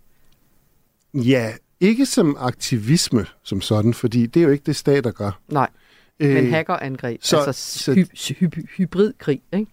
Altså, Danmark og andre lande har en kapacitet til både at lave offensiv og defensiv operationer i cyberspace. Og hvor, hvordan ved du det? Det ved jeg, fordi det ved jeg, fordi det har jeg læst. Og hvor har du øh, læst det? Jamen, det kan jeg jo læse, øh, når jeg læser i øh, oplæg til øh, forsvarsforlig, for eksempel. Mm-hmm. Står det der? Det, at... står, det står der, at den danske stat har i over de sidste, ja, i hvert fald siden 2017, har udbygget sin cyberkapacitet. Øh, og hvis jeg læser i øh, beslutningsforslag til Folketings, øh, øh, hvad hedder det, ja, til Folketing, øh, beslutningsforslag til Folketinget, så kan jeg også se øh, i de beslutningsforslag, der ligger op til øh, for eksempel vores øh, deltagelse i øh, Enhanced Force Presence, altså øh, vores NATO-operation over på øh, Østfronten, mm-hmm. hvis mhm. man må sige det. Øh, Estland, Letland, ja. Litauen og Polen. Mm-hmm. Øh, Så står der også i det beslutningsforslag, at øh, danske øh, cyberkapaciteter kan deltage. Hvis vi læser om øh, øh bidraget nede i øh, Golf of Guinea, med, hvor vi har haft en fregat nede, så står der også i det øh, lovforslag, at øh, den danske øh, cyberkapacitet deltager øh, i en periode op til, under og efter øh, operation dernede. Så det kan man altså læse okay. helt, øh, helt kilder. uklassificeret ja, ja. i åbne kilder, ja. at det kan Danmark. Om vi så gør det, og hvordan vi gør det, og hvad det er, vi gør det med, om det kun er defensivt, om der også er noget offensivt og sådan noget, det får vi ikke indsigt i. Det gør vi heller ikke ud på Forsvarsakademiet. En ting, jeg er meget nysgerrig på, når vi nu har den her kapacitet i det danske forsvar, vi har en værnepligt, det er således, man får nye rekrutter ind, nye ja. soldater, og de kan så vælge at blive i forsvaret, få sig en længere uddannelse osv. Det er en måde at rekruttere en soldat på. Men vi skal have den her kapacitet til at både være offensiv og defensiv i cyberangreb. Hvordan foregår den rekruttering? Oh, den foregår på mange måder. Øh, vi har en cyberværnepligt jo. Vi har, Aha. vi har en cyberværnepligt. Øh, hvor vi tager øh, et antal unge mennesker ind, som bliver uddannet øh, soldater, ligesom alle andre værnepligtige, øh, et, øh, et grundforløb, og derefter får de en øh, IT-sikkerhedsmæssig uddannelse, hvor de øh, får lov til at stifte bekendtskab øh, hovedsageligt med den defensive side, men de får også lov til at prøve en offensiv. De bliver jo ikke indsat i kamp, for det, det er jo ikke det, vi bruger de værnepligtige til. Øh, dem bruger vi til at uddanne, og så sende dem hjem. Men det betyder jo så, at vi har en masse gode ambassadører, cybersikkerhedsambassadører ude i de civile, der er sendt hjem. Og det betyder selvfølgelig også, at vi har nogle dygtige unge mennesker, vi kan rekruttere fra, hvis der er behov for det i kapaciteten. Nu står vi igen med en gæst, hvor vi har lyst til at bare, at du skal blive, og så skal vi stille ja. alle mulige jeg spørgsmål. Det er super interessant. Men øh, vi er nødt til at sige tak skal du have, fordi du kom. Øh, Selv tak. Det var fornøjelse. Vi inviterer dig en anden gang, så stiller vi dig resten af spørgsmål. Endelig. Major ved Institut for Militærteknologi på Forsvarsakademiet og også militæranalytiker med speciale i militær cyberspace-operationer. Tusind tak, fordi du kom. Selv tak. To piger, en på 8 og en på 10, de bliver øh, brutalt myrdet. I år 2000 blev hele Norge rystet af en brutal drabsag. Man er simpelthen ikke vant til at skulle øh, efterforske noget så grusomt som det her. Christian Sands politi indleder en efterforskning, som den dag i dag skaber flere spørgsmål end svar. Var der en, eller var der flere? Krimiland udfolder sagen. Er dem, man så ligesom anholder, de rigtige? Lyt med i Radio 4's app, eller der, hvor du lytter til podcast. Du lytter til Hovedet og Halen Nå, det tiden flyver i godt selskab, Anders Bøtter. Det er tak, så tak. interessant alt det her. Det vidste jeg heller ikke, at der var at der var værnepligt i, i, øh, i cyber. Nej, og i det hele taget, altså, ja. ved du hvad, jeg er, simpelthen så glad for at være inviteret med i det her program, mm. fordi jeg synes, at generelt i vores samfund er et mangel på forum, hvor vi kan stille de i meget stor gåsøjne dumme spørgsmål. Ja, ja, præcis. Der er en tendens til, at alle gerne vil vide alt ja. om alt, ja. og det kan vi ikke. Nej. Og jeg, jeg er stolt over at kunne sige rigtig tit, der er meget, jeg intet ved om. Præcis. Det er godt, vi finder de, øh, vi er gode til at finde de gode gæster ja. af mine kolleger. Men øh, nu skal vi kigge på noget andet øh, ganske kort her, inden vi skal have vores øh, sidste historie med i dag. Øh, vi har jo ramt, altså det kan du også høre, vi tager nogle historier. I dag handler de rigtig meget om øh, militær og forsvar og alt muligt andet. Det er et tilfælde, men det er jo ikke helt tilfælde, for det er jo nogen, vi har valgt ud fra den nyhedsstrøm, som ruller rundt om os, og så tager vi en, en 5-6 stykker af dem, og så kigger vi på dem. Men det vi har gjort nu her, øh, det er også, vi har forsøgt at finde ud af, rammer vi så de historier, som folk har klikket mest på mm. på nettet? Mm. Fordi ligesom dig, så er de jo på nettet mange mennesker.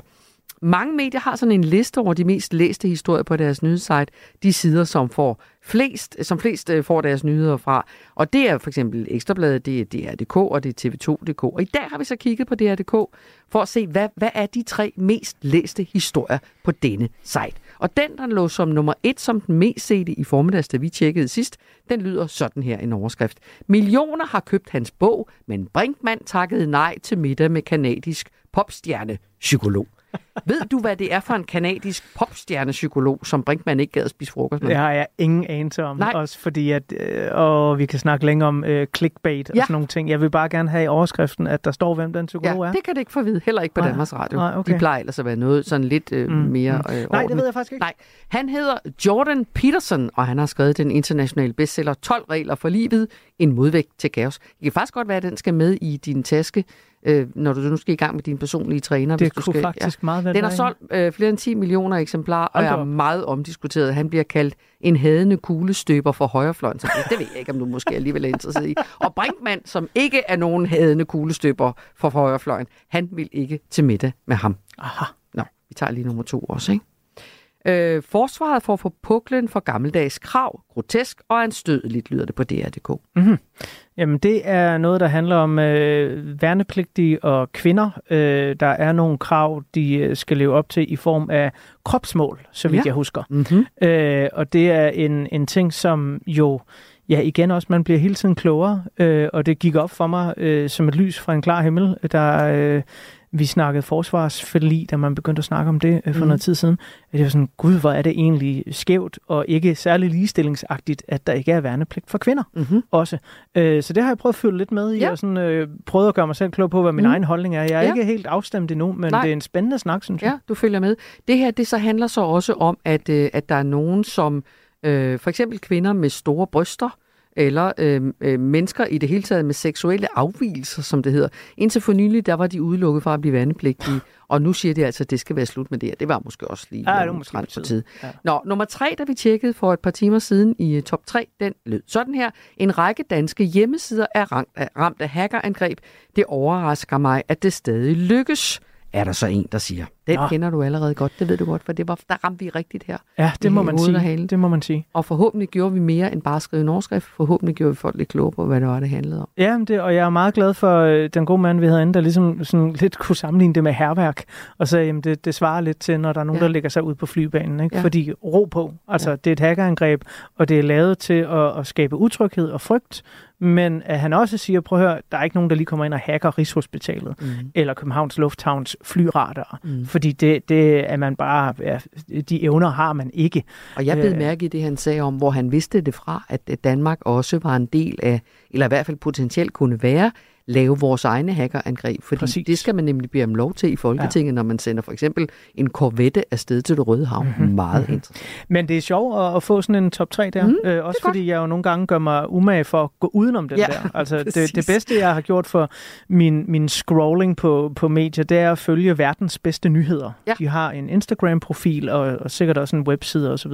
Men der går jeg ind, når jeg har brug for noget håb, ja. og det har jeg jo dagligt, men så kan jeg læse, at jamen, antallet af piger, der starter starter i skole på verdensplan, går op, op, op, op, op hele vejen. Jeg kan læse, at homoseksualitet lige er blevet lovligt i Estland. Øh, det er en fantastisk dejlig nyhed, og mm. det er mhm. sådan noget, der giver mig smil på læben. Så, ja. så nogle gange, når jeg får lidt for meget af de der top 3'er, og åh, det hele går helvede til, så går jeg lige ind på verdens bedste nyheder og bliver verdens bedste ah, nyheder. Okay. Ja. Og dem kan vi godt gøre reklame for, fordi de er fuldstændig uafhængige af alt mellem Gud, det havde jeg slet ikke tænkt på, om man kunne eller ej. Nej, Nå. det er måske bare gammel vane, at det må man ikke i min journalisthjerne. Men dem vil vi godt reklamere for. Okay, Verdens godt. bedste nyhed. du lytter til Hovedet og Halen. Sidste runde, Anders Bøtter. Ja. Øh, nu kommer vi hjem på din egen øh, hjemmebane igen, kan man sige, nemlig musik. Mm-hmm. I lørdags var det jo børnenes øh, Melodi Grand Prix, også bedre kendt som MGP, som rigtig mange børn og deres voksne også, også nogle gange voksne uden børn har indtryk af, følger med i. Det er den største sangkonkurrence i Danmark for børn. Otte deltagere dyster i at optræde med deres egen sang og synge live. Og sidste år så omkring øh, over en halv million børn og forældre med på MGP 2023. Og så er 300.000, der streamede det, måske fordi det var lidt for sent på aftenen eller et eller andet. Øh, konkurrence? Nej, jeg skal lige, så du det? Fulgte du med i lørdags? Øh, desværre ikke i lørdags, nej. nej. Jeg har for vane at, at streame det efterfølgende, ja. og ligesom tjekke ud, hvad er det for, for nogle sange, ja. der er i år, og kan man ja. sige noget generelt om dem, fordi jeg synes egentlig, at børnenes Melodi Grand Prix ofte er langt mere øh, fornøjeligt, øh, og også har, må jeg ærligt sige, øh, langt mere kvalitet end de voksnes. Okay, det, skal, det vender vi lige tilbage til. Vi skal lige høre lidt af det, fordi Øh, som sagt, konkurrencen er for børn mellem 8 og 15 år, og vinderne, eller vinderen af børnenes MGP, blev så kåret, og det blev sangen Stop af 12-årige Naja. Lad os høre en lille smule af den her sang. Jeg hører dig snakke, men du siger ingenting. Det er ikke første gang, du driller min veninde. For jeg har set det her så mange gange før. Det er ikke i orden, det du gør. Måske du selv går rundt og har det rigtig svært. Så kom og sig det, for jeg du får ikke mere for den 25 år. Nej, det er så dejligt, ja, det her. Ja, altså. ja. Er det et godt nummer?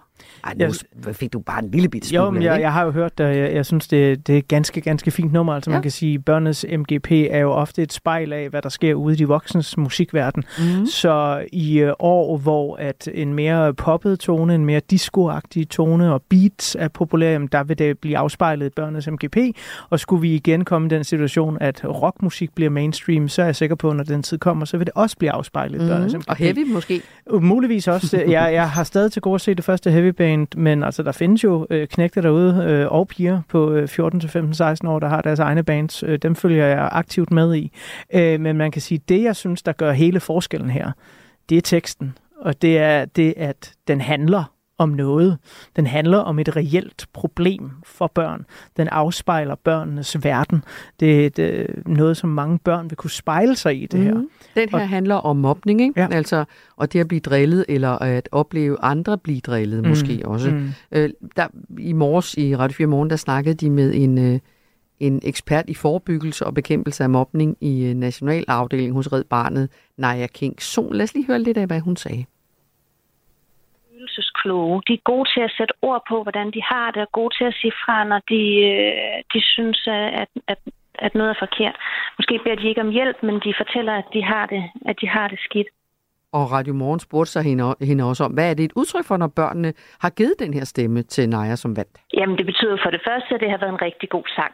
Men for det andet, så tror jeg også, at der er rigtig mange børn og unge, som kan spejle sig i det, som Naja hun synger om. Der er rigtig mange børn og unge, som kender nogen eller selv har oplevet at blive drillet og mobbet, og som måske har syntes, det var svært at sige fra over for det. Øhm, så det tror jeg, der er rigtig mange, der kan genkende sig i. Og at, det er også rart. Er det også en del af, hvorfor du synes, den her øh, musik er, hvad sagde du, bedre end de voksne MGP? Ja, ja, det synes jeg, den er. Ja. Altså, du, du kan godt gå ned og skille nummeret ad sådan rent kompositorisk, og så spørge sådan, at det er et bedre nummer end dem, der var med i Melodi Grand Prix. Det vil jeg slet ikke kloge mig på. Jeg er ikke selv musiker. Men, men musik handler jo om meget mere end, end bare kompositionen, og, og hvor godt og hvor teknisk og hvor dygtigt det er spillet. Musik skal jo være øh, et sjælens og hjertets og hjernens spejl, og her skal du komme ud med de ting, der betyder noget for dig. Og den her sang, altså tænk sig, den lander og vinder i en tid, hvor TV2 de har så mange afsløringer om, hvor børn har det virkelig dårligt på mange danske folkeskoler. Der foregår mobning, der foregår forskellige grader af vold, og, og det, der er værre, kan man mm. forstå på TV2-nyhederne. At den her så går ind netop og i tale sætter det problem i børnehøjde, og hvor det ikke er de voksne, der er forarvet, som skal stille sig med store overskrifter øh, og berettigede tårer i øjnene og, og forklare det her, men det er børnene selv, der får ja. lov til det. Ja. At de har en stemme. Det synes jeg er enormt vigtigt. Mm. Og hvis du ser på Melodi sangene øh, langt de fleste af dem, ja ja, de svarer da pænt på et spørgsmål, når de bliver spurgt af altså Sarah de voksne. Bro, ja, de voksne, mm. når de bliver spurgt af Sara Bro eller Stephanie Surik, øh, hvor kommer den her sang fra? Hvad handler den om? Åh, oh, det var et tidspunkt i mit liv, jeg havde det svært, og så videre, og så videre. Men det bliver aldrig konkret de sange der, undskyld mig, de handler ikke om en skid. Mm. Altså, og der kommer børnenes Melodi Grand Prix ind virkelig ofte. Det er jo ikke alle sange, Nej, men lad os høre en men... til, fordi Naja, det var ikke kun Naja, som jo sang om følelser. Øh, 9-årig Vika sang, den hedder Min Taske, og den handler om, at hun skifter frem og tilbage mellem sine fraskilte forældre med sin taske.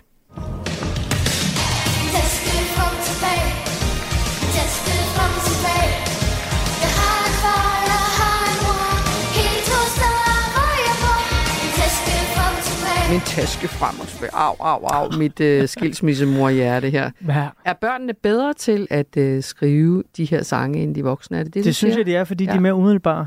Øh, og, og jo, voksne kan også godt skrive sådan nogle sange her, men jeg savner det i Melodi Grand Prix. Jeg savner noget, der vidderligt har noget på hjerte. Og det er ikke, fordi jeg savner et eller andet, der behøver at være politisk, eller, eller sådan tage, tage verdens store problemer, men tage noget fra dit eget liv og, og skrive om det. Det ved jeg for eksempel, Basim gjorde i år. Det var mm. en mhm. fornøjelse at høre. Mm. Øh, men det vil jeg gerne se meget mere af. Jeg synes, de voksne kan lære enormt meget af børnene her.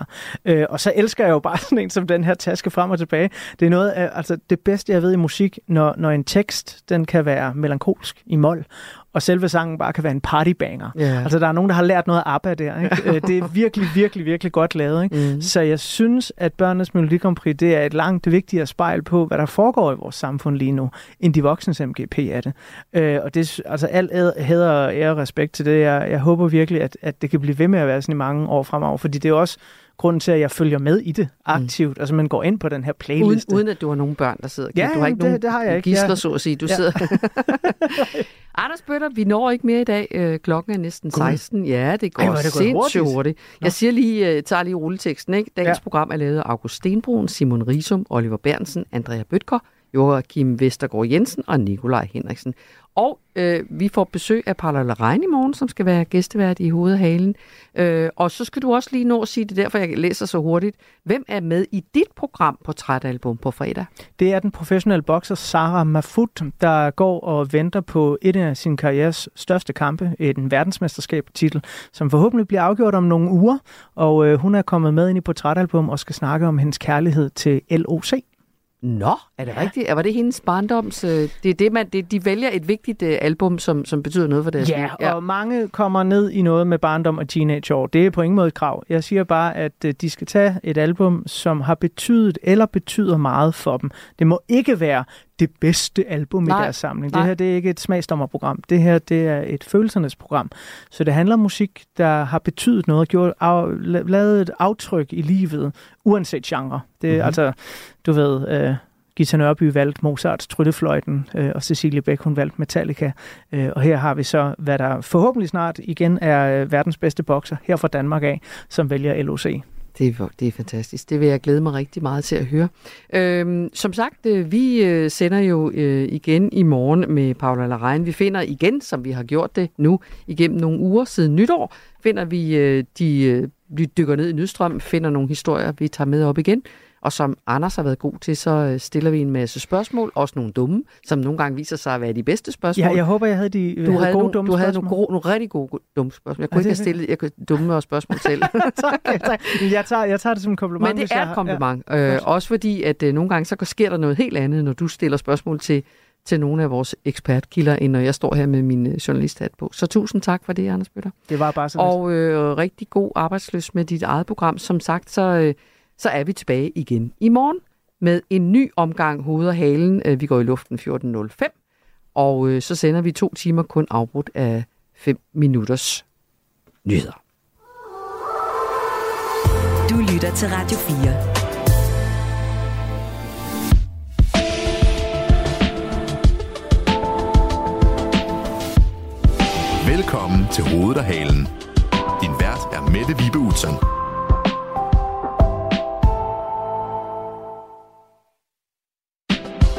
Du lytter. Du har lyttet til en podcast fra Radio 4. Find flere episoder i vores app, eller der, hvor du lytter til podcast.